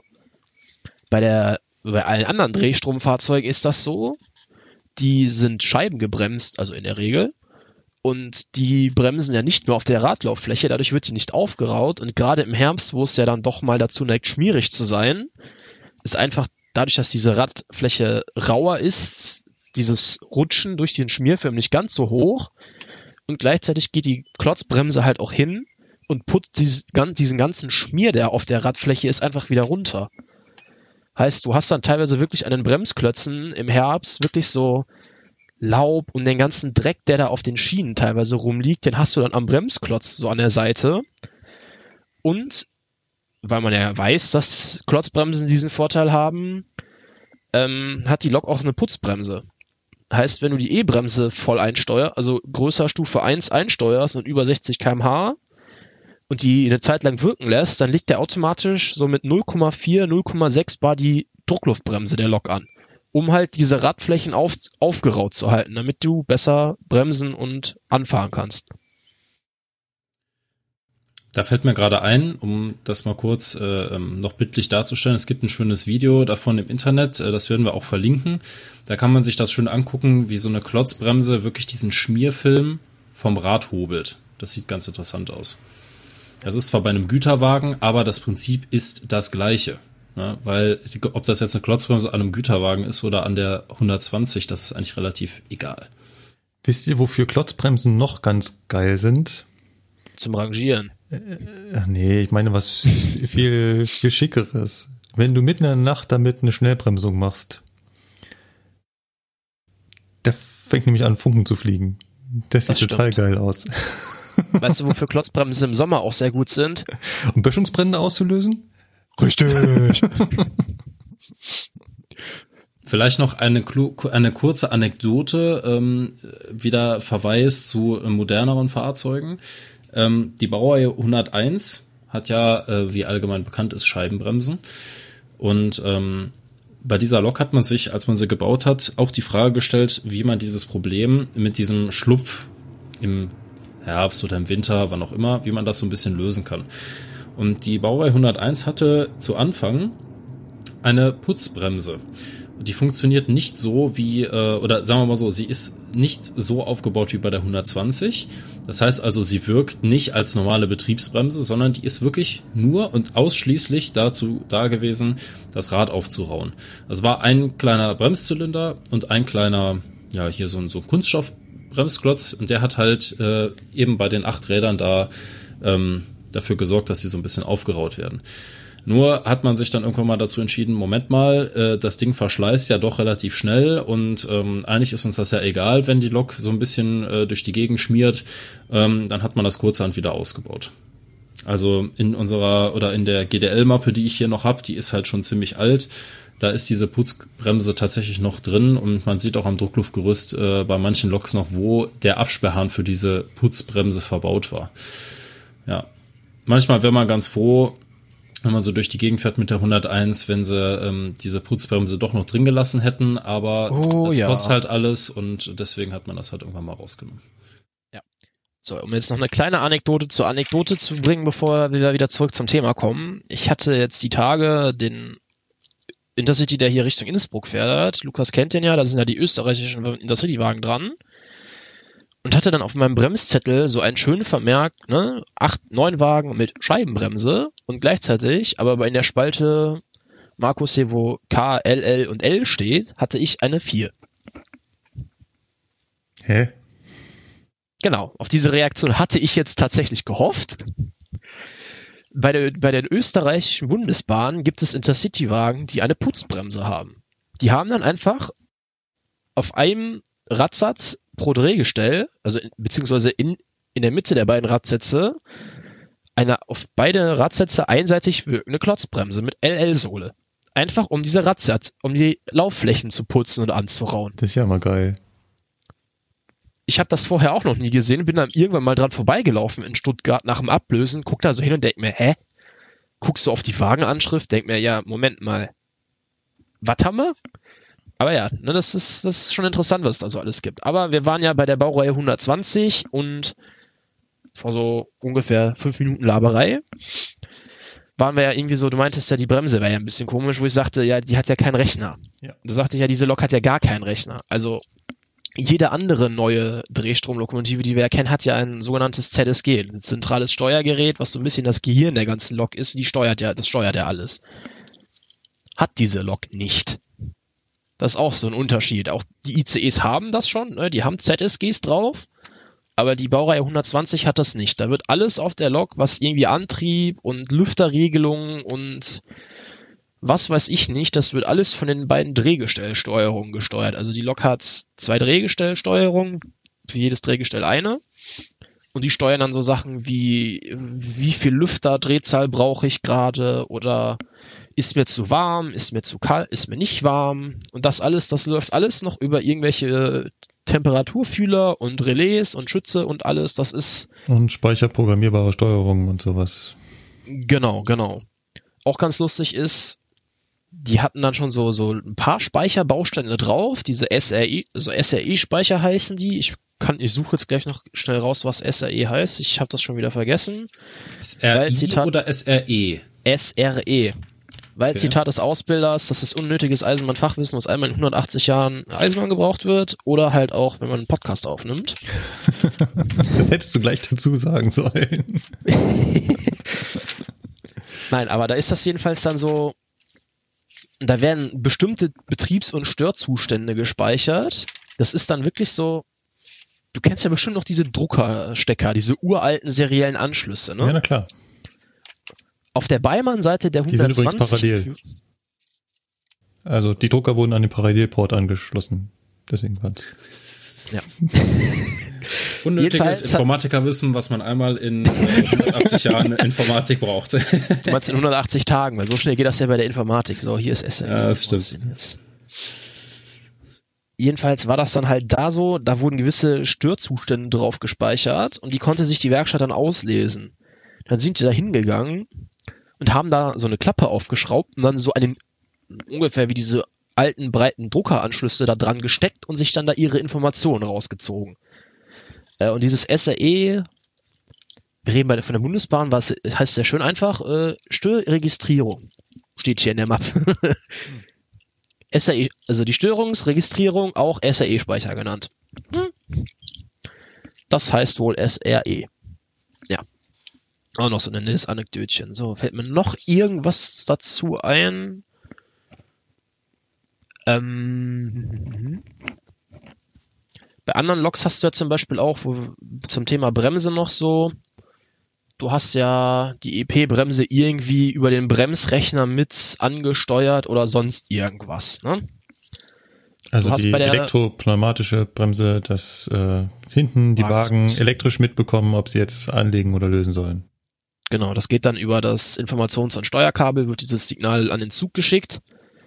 Oder umgekehrt auch, wenn du vom Steuerwagen aus fährst, vom Steuerwagen an die Lok. Mhm. Das ist bei allen Loks ja irgendwie im Bremsrechner mit verwurstelt. Jetzt hat ja die Baureihe 120 nun mal keinen Bremsrechner. Und dann hat die aber da trotzdem eine EP-Bremse. Die hat trotzdem eine EP-Bremse, genau. Die hat dann wirklich im Druckluftgerüst, so an der Maschinenraumwand, so eine extra kleine EP-Anlage mit einem eigenen Absperrhahn. Warum?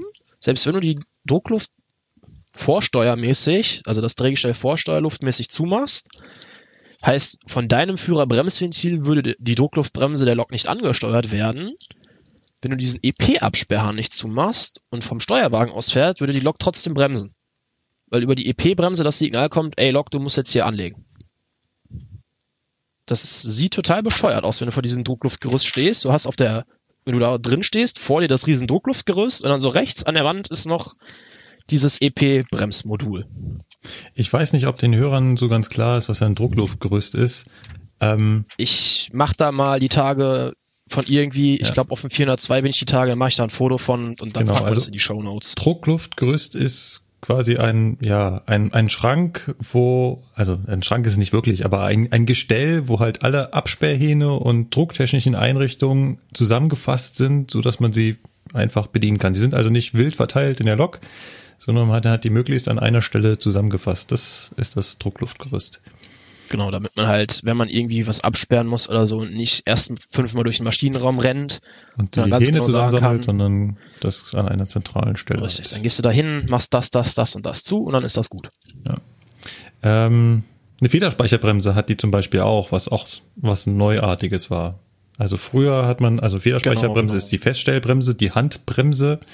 Und früher war das halt so mit einer Kurbel, so habe ich das auch bei der 18er, hat man halt über einen Baudenzug die zugekurbelt und die 120er hatte also eine Federspeicherbremse. Dort wird also eine kleine Erweiterung am eigentlichen Bremszylinder mit Druckluft beaufschlagt, um sie zu lösen, und wenn die Druckluft weg ist, dann legt diese Feder an und drückt den Bremszylinder ganz leicht zu und hält somit die Lok fest. Jeder, der weiß, wie das beim LKW oder beim Bus funktioniert, genauso funktioniert das Prinzip auch bei der Bahn. Genau. Und da war die. Wenn Luft da ist, löst die Federspeicherbremse aus. Ich kann fahren. Ja. Wenn keine Luft da ist, bremsen. Genau. Das haben wir, glaube ich, schon mal in der Folge zur 101 erklärt, weil die hatte natürlich auch, aber die 120er war halt als einer der ersten auch mit einer Federspeicherbremse ausgerüstet. Und natürlich ist die 120er auch mit einem Einheitsführerstand ausgerüstet. Das war auch relativ neu. Das heißt, irgendwann hat man sich mal gedacht, es wäre doch cool, wenn alle Führerstände bei der DB irgendwie so ziemlich gleich sind und sich entsprechend einfach bedienen lassen. Und da war auch die 120 eine der ersten. Vorher gab es das erstmals bei der Baureihe 111 und die 120 hatte das dann auch, dass halt der Führerstand ganz genauso aussieht. Genau. Das apropos Führerstand. Es gibt noch eine kleine Besonderheit, wo man auch wieder Technik von der 120 findet, wo man sie eigentlich gar nicht erwartet. Und zwar bei unserem Intercity-Steuerwagen. Es war mal angedacht, ganz zu Anfang, diesen Intercity-Steuerwagen mit AFB auszurüsten. Mhm. Da sieht man auch immer noch die entsprechende Abdeckung dafür. Genau. Auf dieser Abdeckung ist jetzt der Türwahlschalter, also der Wahlschalter halt für die seitenselektive Türfreigabe. Nicht und es gibt auch einen Steuerwagen, der fährt noch rum, tatsächlich mit einem verbauten AFB-V-Sollsteller. Der ist natürlich abgeklemmt, ist ja klar, aber das war halt so der erste, der das hatte und auch der einzige. Aber alle Steuerwagen haben eine Gemeinsamkeit mit der 120. Und zwar muss vom Steuerwagen aus ja auch irgendwie dieser Steuerwagen die Möglichkeit haben, der Lok zu sagen, schalte jetzt bitte die Leistung ab oder fang an zu bremsen. Weil dieser AFB hat ja eben genau diese Funktion, die sie erfüllen soll, die eines Tempomats. Wenn ich über diese AFB-V-Soll-Geschwindigkeit, die ich ihr vorgegeben habe, drüber laufe, weil ich zum Beispiel den Berg runterfahre, muss die AFB ja irgendwann mal sagen, oh, der Zug wird ein bisschen schnell, ich glaube, ich bremse jetzt mal lieber ein bisschen. Und bei der 20er hat man das über das sogenannte Bremsstromventil gemacht. Das Witzige ist, dieses Bremsstromventil ist in allen unseren Steuerwagen verbaut, aber nicht angeklemmt. Das war nämlich genau dafür da, um halt dieses elektrische Signal zum Bremsen an die Hauptluftleitung weiterzugeben, um halt die Hauptluftleitung entsprechend zu entlüften, wenn es denn notwendig wäre. Und es gibt halt, wie gesagt, diesen einen Steuerwagen, der im Prinzip eigentlich komplett mit AFB ausgerüstet ist, wo das aber alles abgeklemmt ist. Aber alle Steuerwagen, die bei uns fahren, haben dieses Bremsstromventil. Das ist auch wieder so eine Eigenart von der 120, weil alle anderen Loks kennen das nicht mehr. Bremsstromventil haben wir nicht. Das wird alles über die Rechner gesteuert, über das Zusammenwirken von dem Zentralsteuergerät mit dem HSM-Rechner, also dem Bremsrechner. Da gibt's das halt einfach nicht mehr. Ich frage jetzt nur ungern blöd nach, aber das Bremsstromventil ist doch angeklemmt, weil du kriegst ja auch vorne die Meldung Bremse geführtes Fahrzeug. Das läuft doch auch übers Bremsstromventil des Steuerwagens. Ja, aber AFB-technisch funktioniert's ja nicht. Das ist ja keine AFB verbaut. Angeklemmt ist das Bremsstromventil noch. Ja, das kann gut sein, aber es ist halt keine AFB vorhanden, die dieses Bremsstromventil ansteuert. Das ist richtig. Ja, darauf wollte ich halt hinaus, ne? Diese Sache mit der AFB, weil es gibt halt, wie gesagt, diesen einen Steuerwagen, der das noch hat, wo das aber nicht funktioniert. Ich müsste jetzt gerade echt überlegen, aber ich glaube, den hatte ich tatsächlich noch nie in den Fingern, diesen speziellen Steuerwagen. Oder? Nee, hatte ich nicht. Ja gut. So viel dazu. Fällt mir jetzt sonst noch irgendwas spontan ein, was es dazu erzählen gäbe? Lukas, fällt dir noch spontan irgendwas ein? Ich schaue gerade, aber im Prinzip, also wenn man jetzt es dabei beruhen lässt, was die Technik angeht, das würde ich auch bevorzugen, haben wir eigentlich so alle Parallelen zur 120 erklärt. Ja, das Problem ist ja, wenn du dich jetzt wieder in die Technik reinsteigerst, dann sind wir erstens noch mindestens 2-3 Stunden dran und zweitens gibt es mindestens 50% davon ist dann nicht richtig erklärt, weil ich muss ehrlich sagen, also ich kenne mich jetzt auch nicht so mit der Technik von der 120 aus, deswegen will ich da gar nicht so viele Worte drüber verlieren. Ja, also ich möchte jetzt an der Stelle ergänzen, ne, ich kann und darf diese Lok fahren, ich fahre sie gerne, aber jetzt dann wie im Einzelnen, welches Bauteil mit dem im Stromrichter und so weiter zusammenarbeitet, das ist für uns als Lokführer dann auch gewisserweise uninteressant. Ich meine, es würde mich sehr interessieren, aber ist halt auch ein bisschen schwierig, da irgendwie an große Literatur ranzukommen. Ja. Zumindest habe ich bis jetzt noch nichts gefunden, wo ich sage, das lohnt sich. Ja. Also sollten noch Fragen dazu da sein, gerne ne, Feedback schreiben, dann gucke ich, ob ich das irgendwie noch vernünftig erklärt kriege. Ja. Was man vielleicht noch als Abschluss erzählen kann, die 120 war ja die erste Serienlok bei der Deutschen Bahn, beziehungsweise bei der Bundesbahn, die ja eben mit Drehstrom durch die Gegend gefahren ist. Und von dieser Lok gab es ja, wie bereits erwähnt, diese 5 Vorserien-Loks. Und eine von diesen Vorserien-Loks steht unter anderem im DB-Museum in Koblenz-Lützel. Und diese Lok war der Erprobungsträger für die Technik von der 101. Und das kann man auch sehen, wenn man mal auf diese Lok drauf geht oder sich auch mal die Drehgestelle anguckt. Also mit der 120 wurden halt ganz, ganz viele Experimente gemacht, die weiter zu verbessern. Und letztendlich ist die 101 mehr oder weniger der direkte Nachfolger von der 120 gewesen. Es gab zwischendrin auch mal andere Loks. Also es gab mal so eine Baureihe 128. Das war der Vorgänger von der 101. Da war quasi so gemischt Technik aus der 120 drin und gemischt Technik aus der 101 drin. Aber, wie gesagt, ist dieser eine Erprobungsträger, ich glaube 120.004 ist das oder so. Oder? 005. Oder 005 kann auch sein. Ich müsste jetzt überlegen. Auf jeden Fall die 120, die halt in Koblenz-Lützel steht, da erkennt man auf den ersten Blick schon, aha, das ist keine richtige 20er mehr, sondern die ist halt komplett umgebaut auf 101-Technik. Das siehst du an den Drehgestellen. Das siehst du an den Lüftergittern, die draußen sind, weil da sind schon die Lüftergitter von der 1er teilweise drin verbaut. Und gerade wenn man mal den Blick in den Maschinenraum wirft, da sieht man halt, A, ist da jede Menge Platz, weil das Ding halb ausgeschlachtet ist. Aber B, hat diese 120 schon etwas, was sich halt MTD nennt, also hier maschinentechnisches Display. Ist ja eher ungewohnt für so eine Lok, aber die hat das auch schon. Da sieht man halt einfach, die Technik ist weiter vorangeschritten. Und die 20er hängt halt ihrer Zeit halt deutlich hinterher. Und weil die 120 leider im Gegensatz zum ICE auch die ein oder andere Modernisierungsstufe verpasst hat, rollt sie jetzt halt nach und nach leider aufs Abstellgleis. Ja, leider. Aber man muss halt sagen, sie hat halt auch ihren Dienst gemacht, weil sie war halt Erprobungsträger für alles das, was jetzt mittlerweile größtenteils auf deutschen Schienen unterwegs ist, was man unter Drehstrom kennt. Und naja, man muss schon sagen, für die damalige Zeit war das schon eine extrem wahnsinnig tolle Ingenieursleistung, was sie da auf die Schiene gestellt haben. Auf jeden Fall. Aber das ist halt leider alles sehr veraltet. Ne? Es ist wie in der Computertechnik auch. Du kaufst dir einen Computer, 2 Jahre später ist der im Prinzip gehört das schon zum alten Eisen, weil es haben sich wieder 1000 Dinge geändert, es gibt schon wieder neue Sachen. Genauso ist das bei unseren Fahrzeugen auch gewesen. Also ich habe gerade nochmal nachgeguckt, das ist die 120.004 gewesen, die jetzt in Koblenz steht. Ja, sag ich doch. Ha. Die 004 und die 005, die waren halt Erprobungsträger für die 101 und ICE-Technik, wie du schon sagtest. Und jetzt sind mir noch so 2-3 Sachen eingefallen. Zum einen, du kennst das ja von der 101, Markus ja auch von der 245, schätze ich mal, wenn du da einen Steuerwagen dran knotest, dann musst du ja den Paketschalter nach ZWS stellen.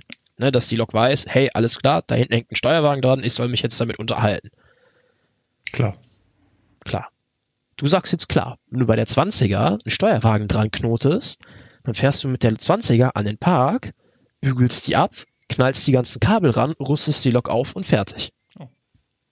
Die erkennt einfach, hey, da hinten ist ein Steuerwagen und dann ist die glücklich. Das ist ja modern. Richtig, das ist erfreulich unkompliziert. Du fährst die Lok da dran, hängst die da dran, Kabel dran und dann Steuerwagen anmachen, passt. Ach so, und was wir vielleicht auch noch erklären sollten oder nochmal berichtigen sollten oder nochmal darauf hinweisen sollten, wie auch immer.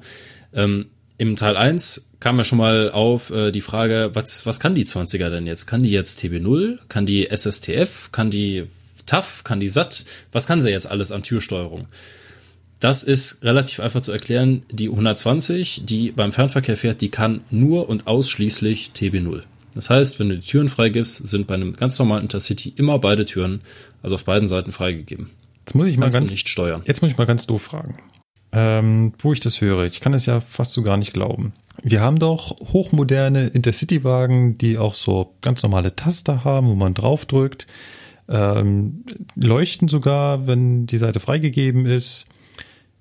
Und jetzt willst du mir erzählen, wenn da vorne der Zug durch eine 120er gezogen wird, dann könnte ich auch auf die bahnsteigabgewandte Seite gehen und da einfach die Tür aufmachen? Ja. Ja. Bitte Leute da draußen, probiert das nicht aus. Genau, das ist nämlich die Sache. Das sollte man natürlich nicht ausprobieren.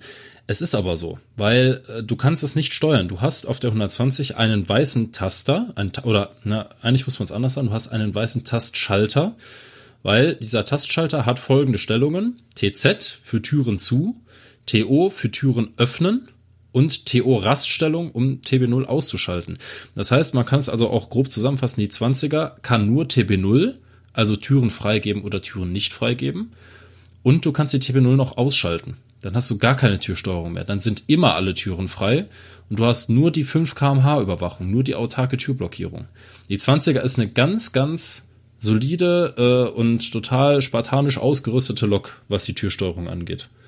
Weil mal kurz als Hintergrund, wir haben ja auch hier moderne Dostos mit Türdrücker und so. Und dort, also die dürfen aus Sicherheitsgründen nicht mit TB0 laufen, obwohl sie es könnten, weil die Leute ja dann, weil die Leute gewohnt sind, dass die Türen ja immer nur auf der Seite aufgehen, wo sie aufgehen dürfen. Und die Leute somit auf die Idee kommen könnten, auf der falschen Seite auszusteigen, weil dort ja die Tür aufgeht. Deswegen dürfen die Dostos nicht mit TB0 laufen. Ja, wo sie es können. Halt beim Fernverkehr ist das halt einfach so, du kannst es nicht ändern, weil es gibt auch beim Fernverkehr immer noch Wagen, die haben kein SSTF. Es gehören immer zwei dazu. Also auf der einen Seite muss die Lok SSTF können, also kurz zum Aufklären, SSTF ist eine verbesserte Version von TB0 und bedeutet seitenselektive Türfreigabe Fernverkehr. SSTF. Genau, und TB0 heißt Türblockierung auch bei 0 km/h. Genau. Weil bei klassischen ohne Türblockierung habe ich halt eben, wenn ich stehen bleibe, sind die Türen halt offen, weil die Wagen geben halt unterhalb von 5 km/h die Türen frei, überhalb von 5 km/h sind sie zu.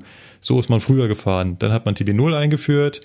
TB0 sorgt dafür, dass das Schließsignal auch erhalten bleibt, wenn die Lok angehalten hat. Das ist TB0. Heißt das dann nicht, wenn du vom roten Signal stehst, irgendjemand auf die schlaue Idee kommt, hey, ich reiße jetzt hier einfach mal die Tür auf. Genau. Also Türblockierung bei 0 km/h, ganz simpel. So, und jetzt SSTF, seitenselektive Türfreigabe, hat es noch so ein Stückchen weiterentwickelt. Genau, da hat man einfach gesagt, wir bauen erstmal in ein paar Wagen oder in den größten Teil der Wagen einen Rechner ein. Und dieser Rechner weiß über die IS-Leitung, welches Signal vom führenden Fahrzeug aus kommt, nämlich Türen rechts frei oder Türen links frei. Aber es sollen wohl auch noch beim Fernverkehr Intercity-Wagen durch die Gegend fahren. Die haben kein SSTF.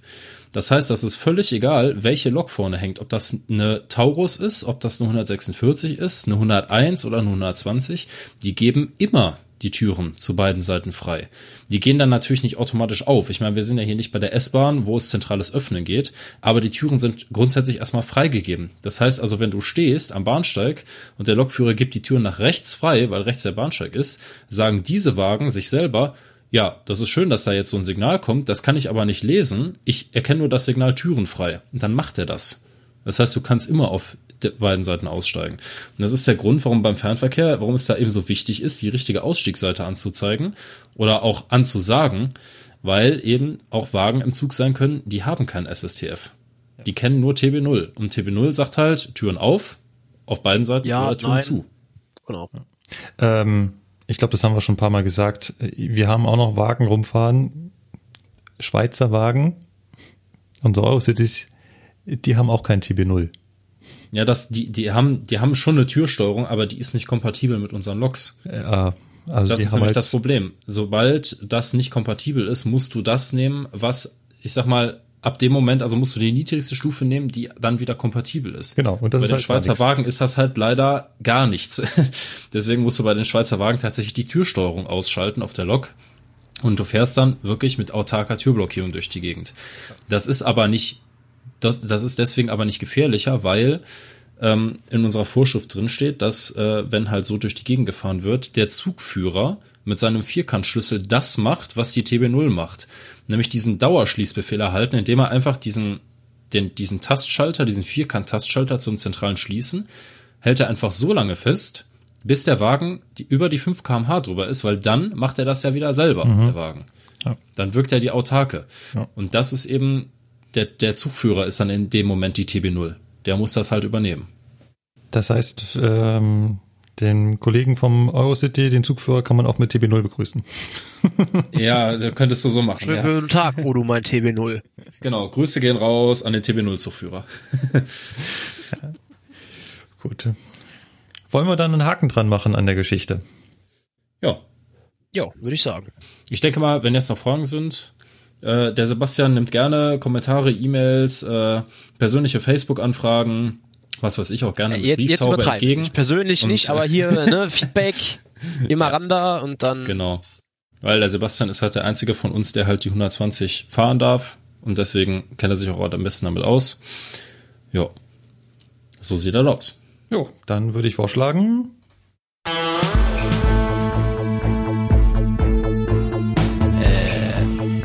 Moment.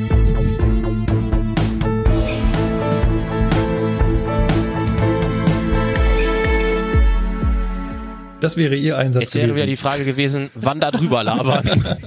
Genau. Das hat ja wunderbar funktioniert. Direkt am Anfang war das, ne? Genau. Völker mal wieder unvorbereitet zum Spiel erschienen. Klein, Maul halten. So, dann kommen wir jetzt zu unserem Spiel. Heute Buchstabe Q wie Quadrat.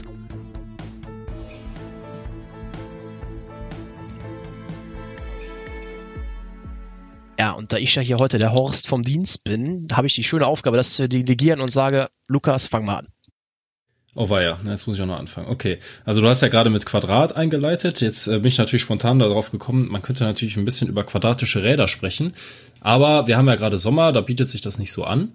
Deswegen habe ich mir überlegt, ich nehme einen anderen Begriff, und zwar den Kennbuchstaben Q. Ja. Das ist immer der einfachste Ausweg, oder? Genau, das ist immer das Einfachste, weil also es gibt ja genug Buchstaben bei der Bahn und an unseren Wagen stehen ja immer etliche Kennbuchstaben dran. Und nicht jeder kennt ja die Bedeutung, ne? Also es gibt ja so gängige Buchstaben wie Z oder M, ne? Das ist ja mittlerweile, glaube ich, relativ einleuchtend, aber es gibt auch noch sowas wie Q. Und Q ist mir tatsächlich selber mal untergekommen, beziehungsweise habe ich selber mal gesehen, ist aber echt selten, weil Q bedeutet nach dem Abkürzungsschema für Wagen ein Steuerwagen mit einem 34-poligen Steuerkabel. 34 Punkte. Genau. Das ist dann das hier, ist nämlich genau warte. Die Oststeuerwagen, oder? Ganz genau. Das ist nämlich die Sache. Jeder, der so ein bisschen die Bundesbahn kennt und die Technik bei der Bundesbahn, kennt ja von den alten Loks, ich sag jetzt mal Baureihe 218, Baureihe 111, Karlsruher Steuerwagen. Kennt man ja das sogenannte 36-polige Steuerkabel. Das ist ein Riesenstecker mit logischerweise 36 Polen, wer hätte es gedacht. Und dieser Stecker, beziehungsweise halt diese Steuerleitung, dient dazu, halt Fahr- Befehle und halt andere Befehle und maschinentechnische Zustände halt an das jeweilige führende Fahrzeug zu übertragen. Und weil es ja damals neben der Bundesbahn auch noch eine andere Bahn hier in Deutschland gab, nämlich die Reichsbahn, haben die sich gedacht, nee, wir brauchen keine 36 Pole, wir brauchen nur 34 Pole. Und das ist genau die Sache mit diesem Q. Das gibt es nämlich nur bei nicht modernisierten Fahrzeugen, die halt eben nicht das N für N-Wagen oder das Y für Y-Wagen in sich tragen. Das sind halt wirklich alte Nahverkehrswagen oder alte Wagen von der Deutschen Reichsbahn, die nicht modernisiert sind. Die haben sowas. Also die Steuerwagen von denen. Ich würde jetzt mal behaupten, dass unter diesen Steuerwagen auch der erste Dosto-Steuerwagen fällt. Weil ein anderer DR-Steuerwagen fällt mir jetzt gar nicht ein. Jetzt mal ist die Frage, meinst du mit Dosto-Steuerwagen die Dinger, die jetzt auch noch in Stuttgart da rumfahren oder wirklich dieser allererste Dosto da? Ja, also die vorne so ganz flach waren. Ja, dieses quadratisch praktisch gut, das Ding. Genau der. Der müsste, wenn es ihn denn noch gäbe in seiner Form, dieses Q in seiner Anschrift tragen, weil das ein Steuerwagen ist, der eben nicht das 36-polige Kabel hat, sondern das 34-polige, ergo auch nicht mit einer Lok der Baureihe 218, 111 etc. kuppelbar ist. Weil 34 Pole auf 36 Pole, das geht halt nicht. Gut, also können wir feststellen, Kennbuchstabe Q ist total veraltet. Kennbuchstabe Q ist absolut veraltet. Das ist wirklich so ein Kennbuchstabe, den kannst du direkt an das DB-Museum abgeben, weil den gibt's nicht mehr. Okay. Ja, so viel von Lukas dazu. Ja, Markus, was hast du dir denn Schönes rausgesucht? Was habe ich recherchiert? Ich habe den Begriff Qualitätssicherung. Und jetzt werden sich alle da draußen fragen, what? Qualitätssicherung? Ja, und jeder, der bei der DB gelernt hat, denkt sich jetzt nur so, nicht schon wieder. Nee, jeder, der bei der DB gelernt hat, und ich meine, ich hatte das ja bis vor kurzem, denkt sich einfach nur, aber ja, nein. Oder so. Weil Qualitätsmanagement war nämlich zum Abgewöhnen. Okay, ja. Wir müssen mal ganz von vorne anfangen. Also, weil jetzt beschreien wir ja quasi schon den Shitstorm herauf, weil ihr klingt ja so, als wenn wir bei der Bahn keine Qualitätssicherung bräuchten. Dem ist mitnichten so. Natürlich brauchen wir eine Qualitätssicherung. Worum es mir aber geht und warum ich den Begriff ausgewählt habe, ist nicht der Hintergrund, dass wir die Qualität der Deutschen Bahn erhöhen wollen, sondern dass Qualitätssicherung ein Ausbildungsinhalt der AIB-Ausbildung ist, also der Ausbildung zum Lokomotivführer. Und das ist halt AIBs. Ich hatte das in meiner IHK-Ausbildung auch bei der Bahn. Genau, gut, dass du es anmerkst. Also es gibt innerhalb der Ausbildung bei der Bahn einen Kurs, wir haben den damals bei DB Training gehabt. Jo. Da geht es also eine Woche lang um Qualitätssicherung. Unheimlich spannend. Ich glaube, Verbesserung des Betriebskonzepts oder was war das? Ja, genau. Verbesserung der Betriebsqualität heißt es, glaube ich. Ich kann mich, glaube ich, an keinen besseren Lehrgang als den bei DB Training erinnern. Er war schon herausragend. Ich wollte gerade sagen, höre ich da leicht die Ironie, weil ich muss nämlich gerade mich mal wieder zurückhalten, dass ich hier nicht in, ich sag jetzt mal. Also ihr müsst euch halt vorstellen, da sitzen Azubis, die wirklich Lokführer werden wollen und die sich vorher mit Betriebsdienst beschäftigt haben und mit Technik und mit Bremsproben und alles sowas. Und jetzt kommt da so ein Heinzelmann und will einem was von Qualitätssicherung erklären und die gucken mich alle nur mit großen Augen an, was willst du denn jetzt von uns? Ja. Aber das reicht nicht aus, sondern es kommt ja auch noch das, was Sebastian gerade angedeutet hat. Das ist Teil der IHK-Ausbildung und ist Teil der Abschlussprüfung. Also in der Abschlussprüfung zum Lokführer sind 2 Fragen zur Qualitätssicherung dabei. Mhm. Es ist also kein Scherz, wenn man da sagt. Du musst die Ankreuzfragen. Es ist also kein Scherz, wenn man sagt, Leute, ihr müsst auch bei diesem Kurs tatsächlich aufpassen, weil das kommt zum Schluss der Ausbildung in der Prüfung dran. Ja. Ja. Aber es lohnt sich tatsächlich dafür zu lernen. Ich kann das aus eigener Erfahrung sagen, weil mit diesem ganzen Teil WISO, also Wirtschafts- und Sozialwesen, wo unter anderem auch Qualitätsmanagement drin vorkommt, kann man ziemlich gut Punkte abgraben. Und ja, wenn man das halt vernünftig macht, dann kann man halt auch 100% erreichen. Und das geht sogar relativ einfach. Sollte es der kleine Wink mit dem Zaunfall sein, dass du auf deinem Zeugnis 100% stehen hast? Ja, habe ich tatsächlich. Hat mir auch keiner geglaubt, aber ist so. Also nicht, es ist wirklich, also es ist ein extrem trockenes Thema.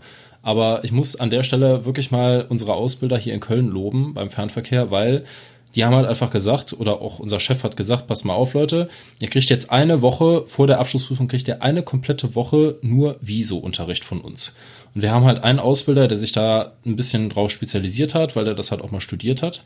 Und diese eine Woche hat halt gereicht, um uns alle in WISO extrem hoch zu pushen. Und das hat halt echt, das war halt echt Gold wert. Und ich habe für die Abschlussprüfung, was WISO angeht, halt nichts gemacht. Und man kann da trotzdem 100% erreichen. Das ist halt wirklich nur einfachstes Auswendiglernen. Auch wenn das halt überhaupt gar keinen Spaß macht. Genau, gar keinen Spaß machen tut auch dieser Kurs und alles darauffolgende zur Qualitätssicherung. Also mich bitte nicht falsch verstehen. Ja, natürlich braucht man Qualitätssicherung. Ich habe vorher auch schon einen anderen Job gemacht in der IT und da war Qualitätssicherung ein sehr, sehr wichtiges Thema. Es hat nur so gar nichts mit Lokführern zu tun. Und es ist so, so weit weg davon, dass ja man da halt wirklich wenig mit anfangen kann. Das Problem ist halt, der komplette Praxisbezug fehlt halt. Ja, ne? Genau. Es gibt halt kein wirklich handfestes Beispiel in dieser ganzen IHK-Prüfungsgeschichte, wo halt wirklich mal aufgezeigt wird, warum das für einen Lokführer wichtig ist. Das sind halt immer nur ganz normale Themen, wo es um einen standardmäßigen Industriebetrieb geht, der halt irgendwas mit Qualität Qualitätssicherung da vorhat und so. Und dann denkst du dir als Lokführer, ja, das ist ja schön und gut. Dafür haben wir auch eine eigene Abteilung bei der Bahn, aber ich gehöre nicht zu dieser Abteilung, also who cares, ne? Ja. Genau. So. Aber nach meinem kleinen Abfuck hier ist jetzt Sebastian dran, der uns mit ganz spannenden Themen wieder aufbauen kann. Sebastian, was hast du denn rausgesucht? Ja, ich habe die Quersumme rausgesucht.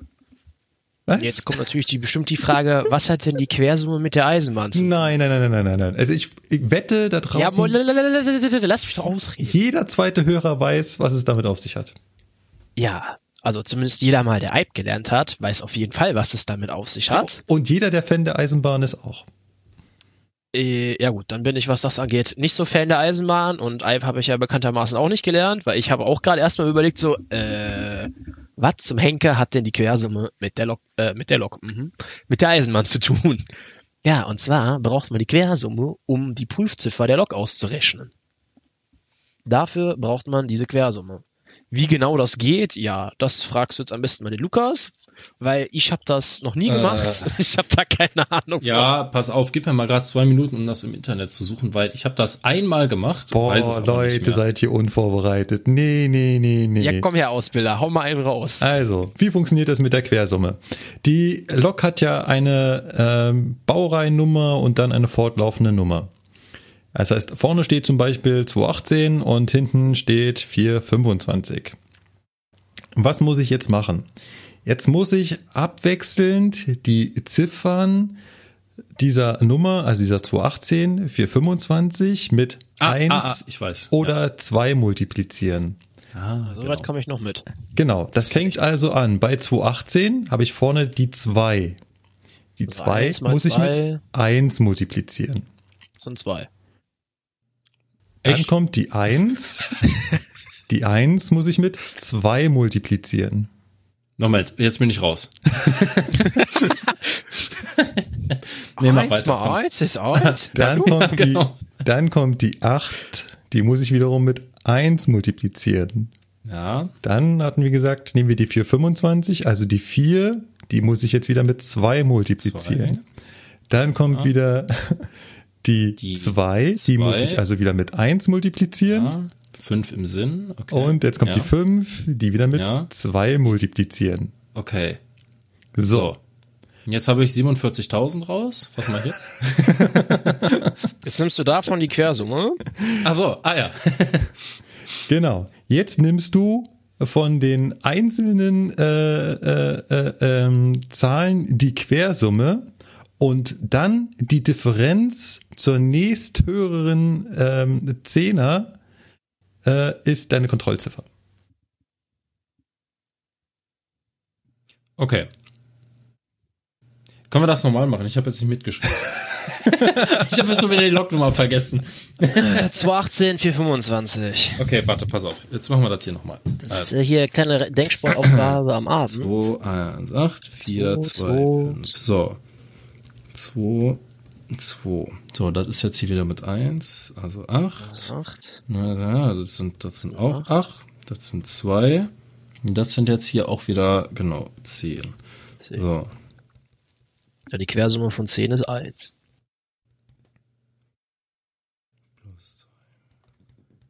So, 2, 12, 20, 22, 32. Zur nächsten 10er hast du gesagt, ne? Ja.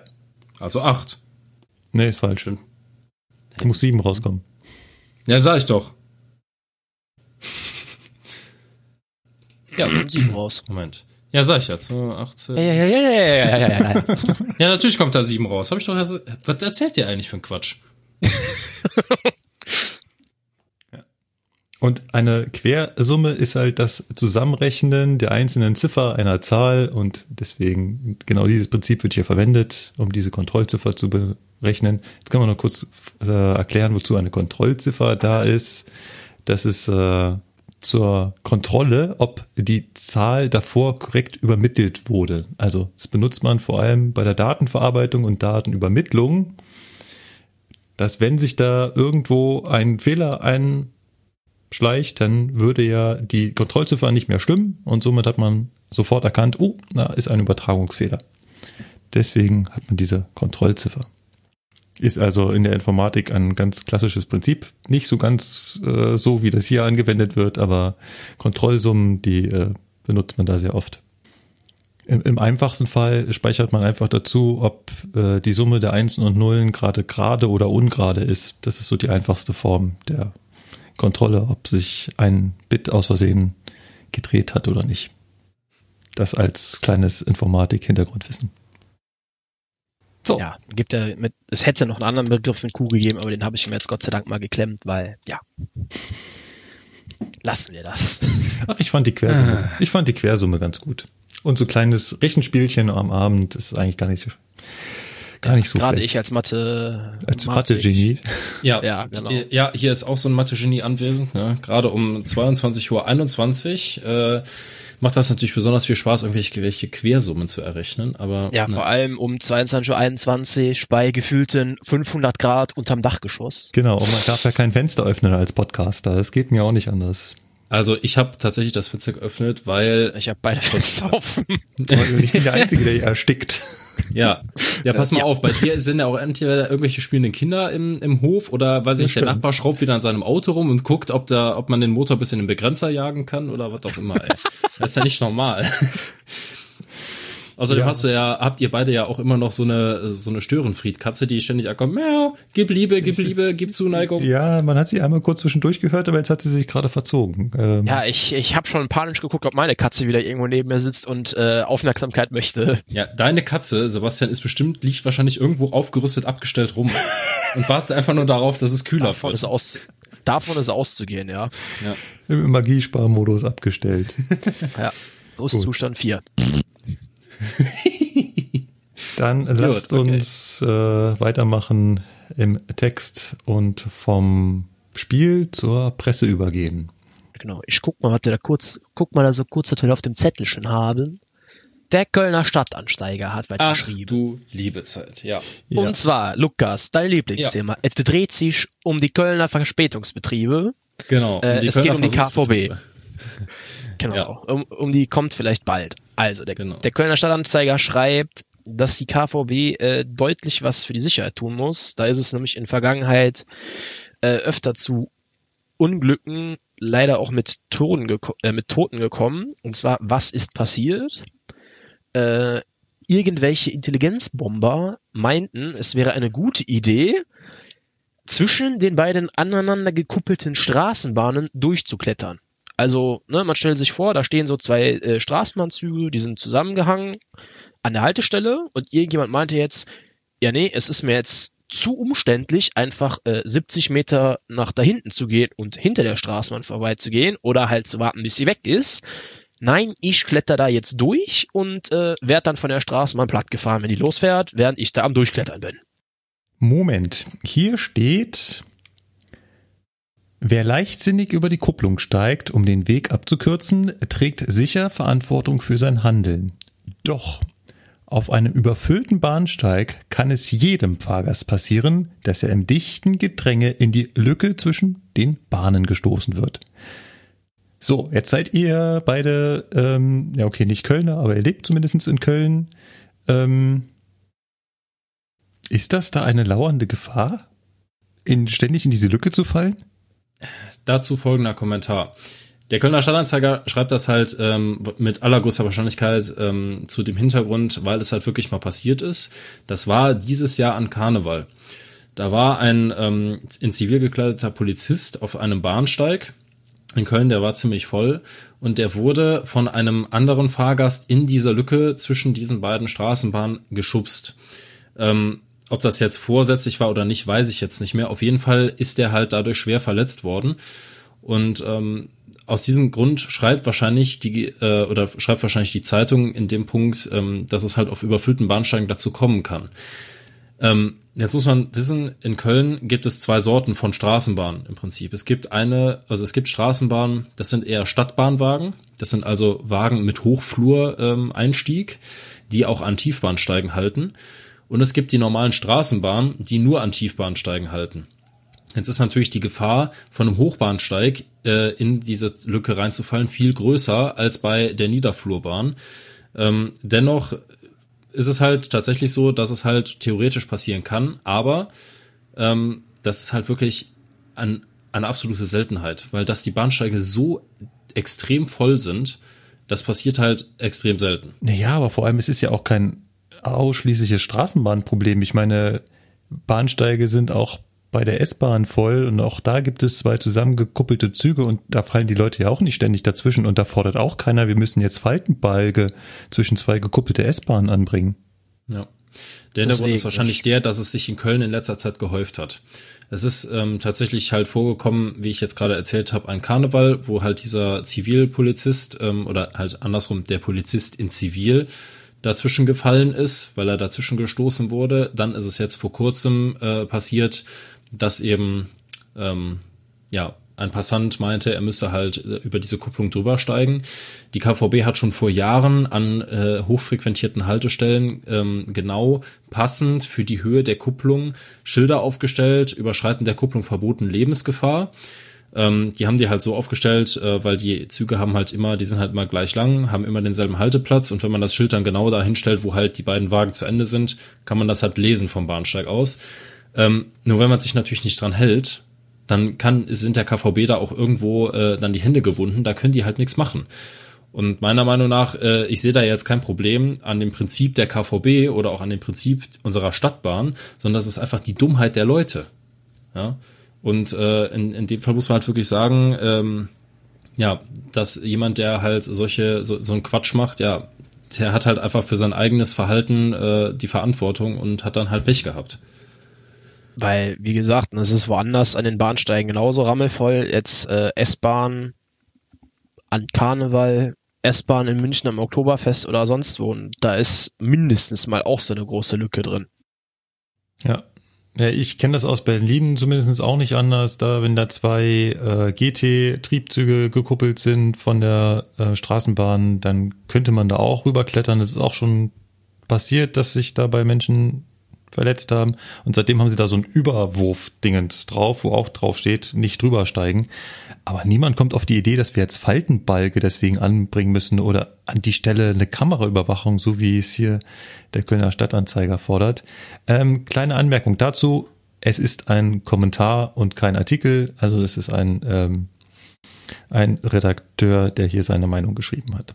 Genau, was man halt noch dazu sagen muss, Natürlich kann man da Kameras anbauen. Zum einen hat die Straßenbahn Außenspiegel, mit denen die das beobachten. Das Ding ist, der Fahrer kann ja auch nicht ununterbrochen jetzt nur gucken, passiert da hinten gerade was. Der muss ja auch gucken, was vor seiner Straßenbahn abgeht. Ja. Ja, und gerade in Köln, wo die Leute auch jeden zweiten Meter wieder wie die Zombies vor die Straßenbahn rennen, ja. Das stelle ich mir so ein bisschen utopisch vor, zu sagen, ja, der Fahrer muss da bei der Abfahrt gucken, ob da einer reinfällt. Das kann der gar nicht die ganze Zeit. Ja, vielleicht kann ich da Lichtschranken anbringen rein, oder? Und Infrarotüberwachung, die dann ein okay. Ja, sagen wir mal so, der Gedanke ist gar nicht so abwegig, weil es gibt in Europa tatsächlich Straßenbahnen, ich weiß jetzt nicht, wo es ist, aber die haben elastische Bänder zwischen diesen beiden Wagen angebracht, als Sperre, quasi als Kette, die man dazwischen hat. Jetzt kannst du da natürlich keine normale Kette hinspannen, weil so eine Straßenbahn bewegt sich ja, ist ja logisch. Ne? Die wird das haben die bei uns beim Bus, du hast recht. So, Genau, und bei euch, genau, in München ist es so, bei diesem Bus mit dem Anhänger. Ja. Da haben die das nämlich auch dazwischen geklemmt. Das geht, sowas. Ja. Auch die Kameratechnik geht. Die Frage ist nur, wo ist da die Notwendigkeit? Ich habe einfach als normaler Fahrgast gefälligst nicht zwischen den beiden Bahnen durchzugehen. Ja, nee, also erstens ist das eine total bescheuerte Idee und zweitens, welcher normale Fahrgast kommt denn auf die Idee, ich muss jetzt unbedingt dazwischen durchlaufen, weil du siehst das Foto, du siehst, dass da nicht viel Platz ist, ja. Und du weißt, dass die Straßenbahn jeden Moment losfahren kann, also irgendwo muss man dann halt auch einfach sich mal auf die Leute verlassen, das kann ja nicht sein. Ja, mal abgesehen davon, ein Gummiband hält niemanden davon ab, da runterzufallen und die darüber gehen wollen, schon gar nicht. Ja. Genau, in dem Artikel ging es ja, wie ich jetzt dann auch gerade nochmal beim zweiten Mal lesen, selber wieder gerafft habe, ja eher um das da rein gestoßen werden, aber das verhindert ein Gummiband halt auch nicht. Ja. Das dämpft vielleicht den Fall ab, aber du hängst dann da trotzdem irgendwo zwischendrin. Ja. Ich meine, Lukas, du kennst ja die Kurvenradien der Straßenbahn und spätestens in der nächsten Engkurve, ne? Ja, ist halt blöd. Ja, die Gefahr ist halt einfach tatsächlich, wenn man sich das Bild anguckt, diese zwei Scharkus, sage ich jetzt mal, oder diese Kupplungen halt, die haben halt oben diese Deckplatte. Und da denken natürlich viele, ach, da kann ich mal schnell draufsteigen und dann da drüber klettern. Das ist halt die Gefahr bei der ganzen Sache. Aber ich habe halt einfach als Fahrgast gefälligst nicht da drüber zu laufen. Fertig. Ja, das ist dumm. Ja, und ansonsten, dass man da nicht reinfällt, das ist halt gegenseitige Rücksichtnahme. Also ich schubse halt nicht auf den Bahnsteig. Fertig, aus. Und da wird es ganz gesittlich runtergegangen. Das ist bei jedem Bahnsteig so. Ja, aber gerade in Köln muss man schon sagen, es gibt halt solche und solche Bahnsteige. Ich sage jetzt nur Beispiel Neumarkt, der zentrale Umsteigepunkt halt in Köln. Da ist es zum Beispiel oberirdisch so, das ist halt ein Bahnsteig, da ist in der Mitte kein Zaun, weil in der Mitte halt quasi ist halt alles asphaltiert und da laufen die Leute halt kreuz und quer vor die Straßenbahn. Ne? Also dass da nicht jeden Tag irgendwer angefahren wird, das ist eigentlich schon ein Wunder, weil die Leute hören halt auf nichts mehr. Ne? Die Straßenbahn kann klingeln, hupen, machen, was sie will. Die Leute sind einfach viel zu blöd. Die laufen halt einfach darüber, weil sie sich denken, ich muss jetzt hier meine Straßenbahn bekommen und wer sich jetzt mir in den Weg stellt, hat halt Pech gehabt. Ja, nee, mit einer Straßenbahn würde ich mich nicht anlegen, weil die haben zwar schon kurze Bremswege, aber das kommt halt immer auf die Situation an. Es reicht halt manchmal trotzdem nicht. Ja, dass dann nicht mehr passiert, ist dann wirklich nur noch der Kunst der Straßenbahnfahrer zu verdanken. Ja. Aber wo ich gerade gesagt habe, vom Bahnsteig fallen, mir ist neulich ein Hund zwischen Zug- und Bahnsteigkante gefallen. Oh. Also beim Aussteigen ist halt der Hund genau dazwischen gerutscht und war aber Endstation, das heißt, der Zug hätte sich eh nicht mehr bewegt und mein Zugbegleiter hat sich drum gekümmert und hat ihn dann da wieder vorgefischt. Aber also es passiert schon mal, das schon. Ja. Ich sag mal, mir ist das auch schon passiert, da stand ich am Bahnsteig in Hamm und wir wollten gerade den hinteren Zugteil ablösen, den Berliner, auf dem ICE und dann kam halt eine ältere Dame zu mir, hat mich mit ihrer Fahrkarte hat mir da irgendwelche Fragen gestellt. In dem Moment riss es ihr halt irgendwie die Fahrkarte aus der Hand und die ist dann halt unter den TK gefallen, also in diese Lücke rein. Nur wenn man halt weiß, der Zug bewegt sich jetzt nicht, weil das ja der Zugteil ist, den man selber gleich fährt und der halt da rumsteht und gesichert ist, dann bin ich halt kurz dazwischen geklettert, habe den Fahrschein da rausgeholt und dann ist das ja auch gut. Ja. Ne? Aber ich habe halt als normaler Fahrgast gefälligst nicht dazwischen zu laufen. Ja. Thema erledigt. Genau. Ja. Ich habe noch einen zweiten Artikel aus unserer kleinen Presseecke, die wir so ein bisschen zusammengestutzt haben, um nicht mehr ganz so lang zu werden. Im Prinzip geht's um einen ähnlichen Fall, nur bei mir ist es natürlich in München. Hier geht es um die TZ, ein Artikel vom 15.06.2018. Nach tragischem Unfall in Unterschleißheim, Bürger fürchten Sogwirkung am Pasinger Bahnhof. Und wie ihr sicher schon wisst, Pasinger Bahnhof ist quasi mein Heimatbahnhof. Ich wohne in Pasing. Von daher bin ich auch ein Bürger, der sich fürchtet. Ja, bist du auch bist einer von diesen besorgten Bürgern? Genau, die besorgten Bürger sind jetzt gegen alles, unter anderem auch gegen Züge. Im Bahnsteigbereich nur noch 30 km/h, alles andere ist zu gefährlich. Gibt es nicht in Berlin einen Burgerladen, der besorgter Burger oder sowas heißt? Das kann sogar gut sein, ja.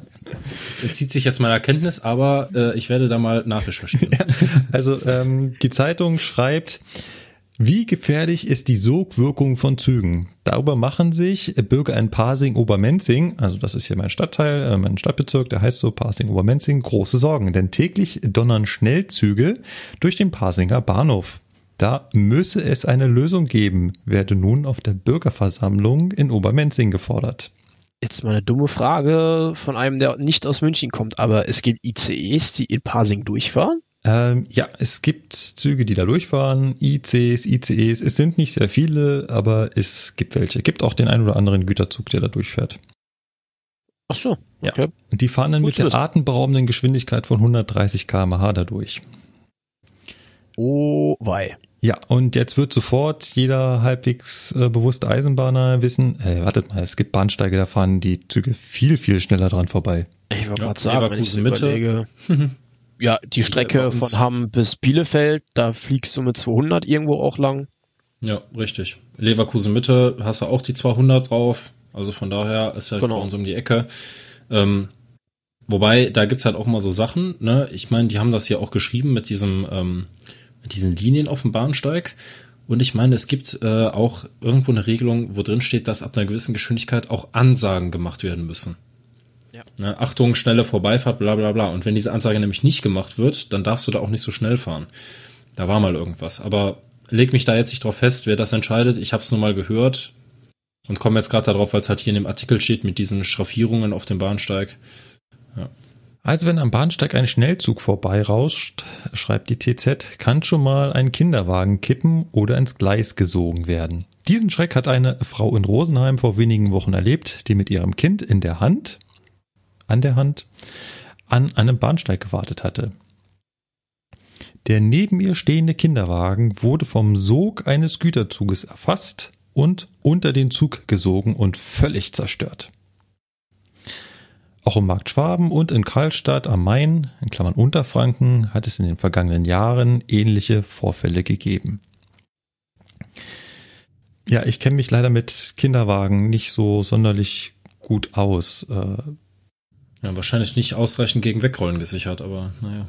Ja, ich kann mir vorstellen, wenn die zu nah am Gleis stehen und nicht ordentlich gesichert sind, dass die dann wegrollen. Da möchte ich mich jetzt nicht, wie gesagt, kenne ich mich halt nicht mit aus.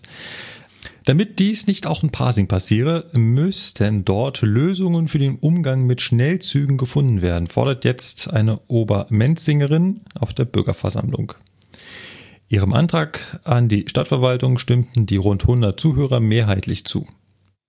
Die Bürgerin selbst schlug vor, dass Züge langsamer fahren sollten oder deutlichere Signale vor der Durchfahrt geben.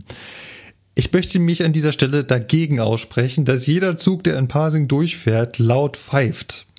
Ja. Weil dann kommen nämlich wieder die besorgten Anwohner und sagen, dazu gehöre ich. Die Eisenbahn ist viel zu laut. Und wie gesagt, die fahren schon 130, wenn es hochkommt. Also da ist wirklich Geschwindigkeits 130. Schneller ist da nicht. So, und jetzt erklärt natürlich die Bahn, dass es da entsprechende Spielregeln gibt, dass dort Markierungen sind, die einzuhalten sind. Und es wird übrigens wieder mal vom viertgrößten Bahnhof in Bayern gesprochen in Pasing. Wir kommen darauf gleich nochmal zurück.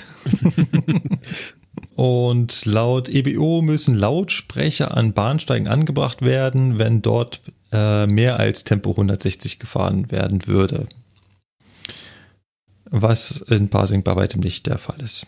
Also nicht Da müssen keine Lautsprecher angebracht werden, sondern da müssen halt Lautsprecheransagen durchgeführt werden, wenn schneller als 160, weil du das gerade erwähnt hattest, Lukas. Mhm. Und natürlich sind da unten immer Straffierungen. Und Leute, wenn ihr euch daran haltet und außerhalb dieser Straffierung steht und da mit 130 km/h ein Zug vorbeifährt, dann wird man nicht umgeweht. Richtig. Also wie gesagt, und wenn vielleicht, das in Parsing, wenn ein Zug kommt, dann geht man vielleicht noch einen Schritt weiter weg. Ja. Ich sag mal so, wenn das in Parsing bei 130 schon so schlimm ist, dann frage ich mich, wie die ganzen Leute, die in Leverkusen-Mitte ein- und aussteigen, das eigentlich jeden Tag überleben, weil da fahren regelmäßig, nämlich so gut wie alle Schnellfahrten, die da lang fahren, also alle Fernverkehrszüge, fahren da 200. Weil die halten nicht in Leverkusen-Mitte und ballern da einfach Richtung Düsseldorf lang. Die müssen ja reihenweise da wegsterben. Wie machen die das? Ja, oder ketten die sich an? Gibt's da irgendwie so... Ja, das sind im Bahnsteig so Ösen und jeder Pendler kriegt zu seiner Monatskarte so einen persönlich zugeteilten Spanngurt, mit dem er sich da festmachen muss. Ja, oder wir machen das ab jetzt anders und machen das so, dass wir einfach ganz, ganz viele... verbrauchte Kaugummis da überall hinspucken, weil dann kleben die Leute auf dem Bahnsteig fest. Das geht auch, aber es sieht halt scheiße aus. Ne? Also ich weiß gar nicht, wie man sich so anstellen kann, aber mal kurzes Beispiel. Ne? Wie gesagt, hier Leverkusen-Mitte, da leben auch noch Leute tatsächlich und da passiert auch nicht jeden Tag irgendwas. Also von daher, man kann auch vernünftig ein- und aussteigen und sich auf dem Bahnsteig aufhalten. Und mir kann jetzt keiner erzählen, dass der Bahnsteig in Parsing so voll ist, dass man bis zur Bahnsteigkante da rumstehen muss. Bei weitem nicht. Auch wenn es der viertgrößte Bahnhof in Bayern ist. Ja, sicher. Ich glaube doch. Ist er das, ja? Ja. Das abschließende Wort dazu nochmal, was mich eigentlich auch aufregt, was ich auch loswerden will, das ist halt dieser Trend, den man immer wieder sieht und den kann man gerade in Bezug auf die Bahn mitbekommen, dieser Trend zur eigenen Nichtverantwortlichkeit. Dass man selbst für sein Handeln nicht mehr verantwortlich ist, sondern irgendjemand anderes hätte doch mal was dagegen tun sollen und müssen. Ja, Stichwort Vollkasko-Mentalität, ne? Ja. Sei es Übersteigen über die Straßenbahn, da muss doch jemand anderes da sein, der das verhindert. Sei es Verhalten am Bahnsteig, da muss doch jemand anderes da sein, der da verhindert, dass man da zu nah am Bahnsteig stehen kann. Und neulich lief im Fernsehen, ich schaue hier immer die Sendung Quer im Bayerischen Rundfunk, die wirklich sehr gut ist, kann ich nur empfehlen, aber sie ist halt auch sehr, sehr tendenziös. Und wenn sie sich auf eine Meinung festgelegt hat, dann sendet sie auch so. Und da haben sie halt über einen Bahnübergang berichtet, an dem schon zwei Mädchen, also zwei junge Frauen gestorben sind, die mit ihrem Auto darüber gefahren sind, über diesen Bahnübergang. So, und jetzt könnte man ja denken, vielleicht ein ungesicherter Bahnübergang? Nein, mitnichten. Also erstens, Bahnübergänge sind nie ungesichert, sondern sie sind möglicherweise nur nicht technisch gesichert. Wenn sie nicht technisch gesichert sind, dann sind sie durch Umlaufsperren oder durch Sichtdreieck gesichert. Aber darum geht's jetzt nicht. Dieser Bahnübergang hat eine Lichtanlage mit Blinklicht. Und trotzdem sind dort zwei Frauen tödlich verunglückt mit ihrem Auto. Und jetzt fordert dieses ganze Dorf, dass doch da bitteschön Schranken hinzukommen haben. Da platzt mir der Kopf, wenn ich daran denke, dass es da draußen hunderte von Bahnübergängen gibt, die wirklich nicht technisch gesichert sind, wo Autos vorher anhalten müssen und gucken, ob ein Zug kommt und dann rüberfahren. Und diese Menschen da haben schon einen technisch gesicherten Bahnübergang und fordern jetzt noch Schranken, weil man könne das Licht ja in der Sonne übersehen. Ja. Yeah. Wenn die Sonne da so raufscheint, dass ich mir unsicher bin, dann sollte ich vielleicht langsam da ranfahren und gucken, ob ich sehe, ob das Licht leuchtet oder ob da womöglich ein Zug kommt und nicht einfach rüberbrettern. Ich mache das ja bei einer roten Ampel auch nicht. Wenn ich sage, genau. Die Sonne steht aber schief. Weiß jetzt gar nicht, ob es grün oder rot ist. Krass, los! Ich erinnere mich mal so kurz an meine Fahrschule. Das ist jetzt bei mir auch schon, Moment, das muss ich überlegen, was haben wir denn? 2018, 7 Jahre her. Da gab es jedes Mal von meinem Fahrlehrer den Kanickelfangschlag, wenn ich vor einem Bahnübergang nicht gebremst habe und nach links und rechts geguckt habe, weil so steht es nun mal überall geschrieben, so wird's einem in der Fahrschule auch beigebracht und ich ertappe mich selber oft genug dabei, dass ich das nicht mache, ja, denk mir dann selber jedes Mal wieder, du Hasenhirn, hättest du mal, ne? Aber so muss man das halt nun mal machen. Und natürlich, wenn da Schranken sind, verlässt man sich da schon auch irgendwo drauf. Aber ne, man guckt trotzdem halt dann mal kurz links, rechts, kommt da einer, steht da was, ja, nein, vielleicht. Weil Lokführerperspektive selber schon oft genug gehabt.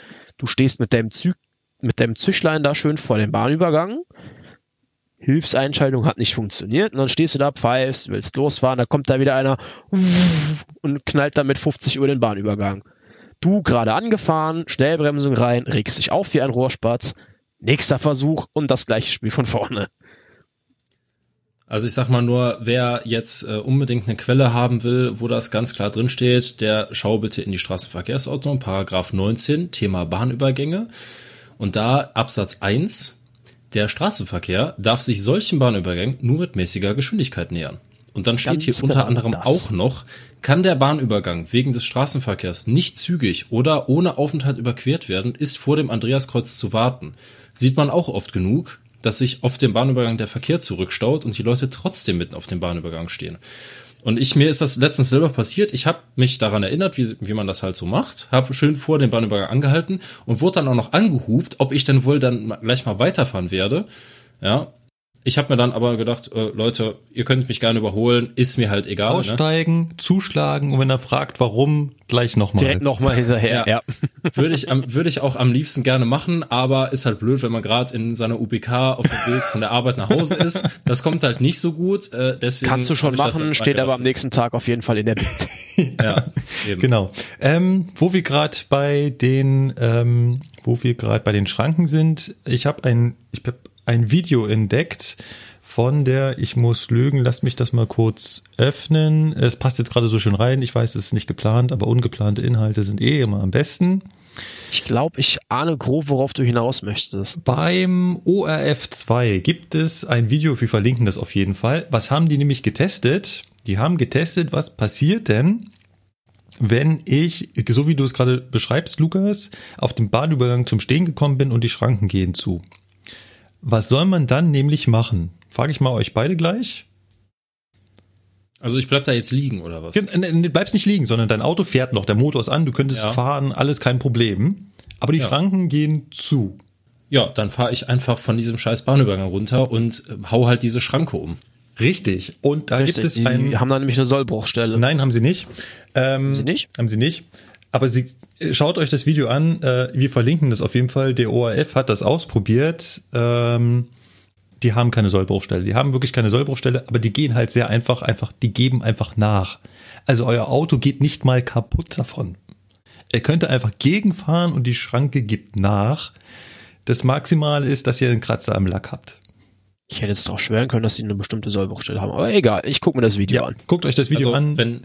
Ich meine, klar, das Auto ist ja dem Deutschen sein liebstes Stück und natürlich, ich bin auch mit meinem Auto sehr umsichtig, aber wenn ich in der Situation bin und ich habe die Wahl zwischen absoluter Totalschaden wegen Zugkollision oder ich hau mir einen leichten Kratzer in den Lack, dann fahre ich gefälligst nochmal von diesem scheiß Bahnübergang runter und semmel diese dumme Schranke. Absoluter Totalschaden ist ja noch der bester Ausgang davon, wenn du auf dem Bahnübergang da stehst. Ja. Ja. Es ist was anderes, wenn das Auto ausgegangen ist und dann ist einfach nur noch aussteigen und weg. Ja, oder halt versuchen, sich mit dem Anlasser irgendwie darunter zu retten. Das geht, bei meinem Auto geht sowas noch. Ja, okay. Also, ja, aber das ist für den allgemeinen Bürger, der in dem Moment da ein bisschen Panik schiebt. Also wenn das Auto aus ist und es geht nicht sofort wieder an, ich sehe.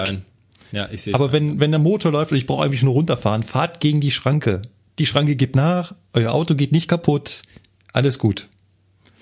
Schaut euch das Video an. Es ist war sehr schön, das mal gesehen zu haben.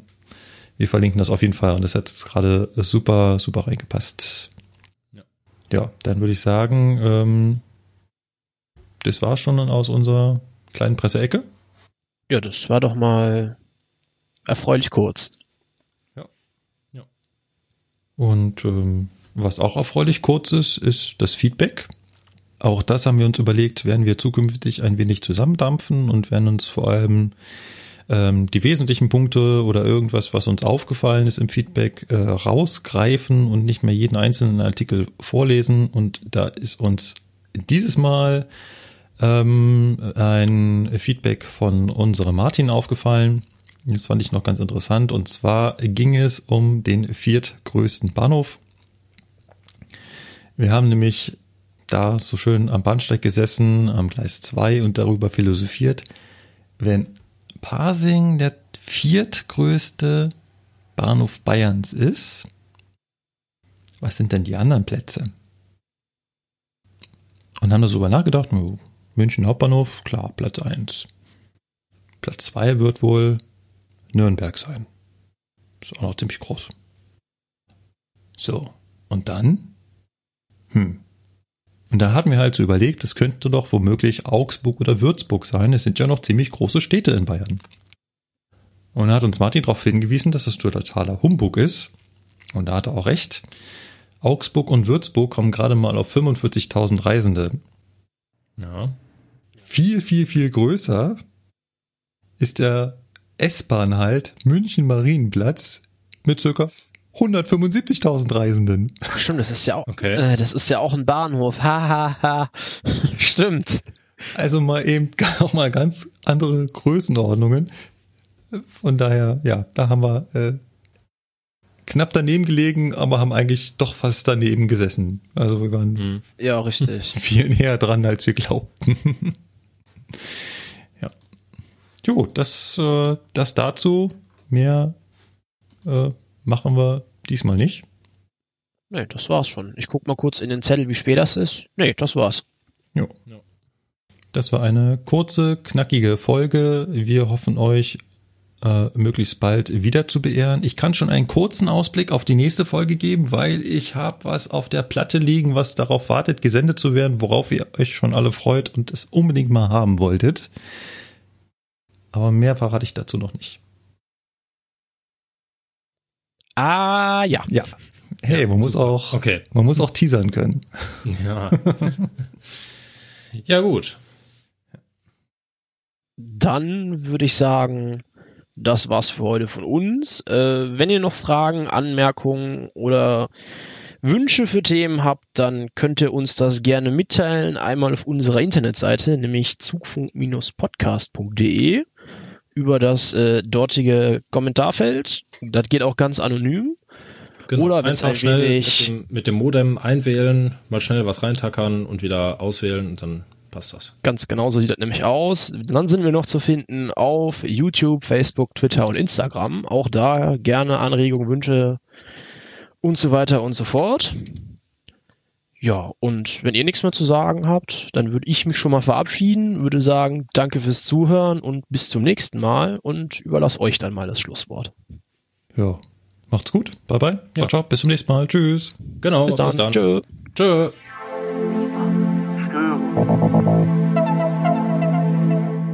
Mensch, das waren ja mal coole Schlussworte von dir, Basti. Ja. Das hat mir gefallen. Was sagst du? Ich glaube, Basti ist jetzt der standardmäßig festgelegte Horst. Ja, nee, der standardmäßig festgelegte Schlussmacher. Ja, genau. Der Schlussmacher. Man nennt ihn auch der Schlussmacher, genau. Ach ja. Nee, hat richtig Spaß gemacht heute, fand ich. War gut. Ja. Jetzt, wo ich im Betrieb auch angekommen bin, bin ich auch etwa ein bisschen motivierter. Muss ich ja ehrlich zugeben. Weil so kurz vor Ende der Ausführung dachte ich mir so, was willst du jetzt hier noch erzählen? Ne, wir sind ja jetzt hier alle keine Alps mehr. Ne? Jetzt haben wir auch endlich den letzten Alp mal rausgefischt und geht doch. Das stimmt.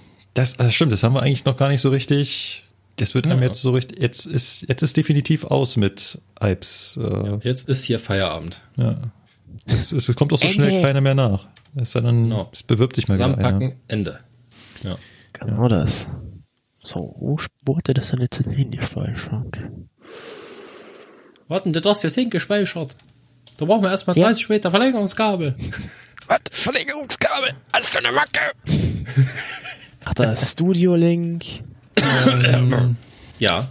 Genau, Lukas, bist du so lieb und kümmerst dich um das Erstellen des WordPress-Artikels mit Shownotes?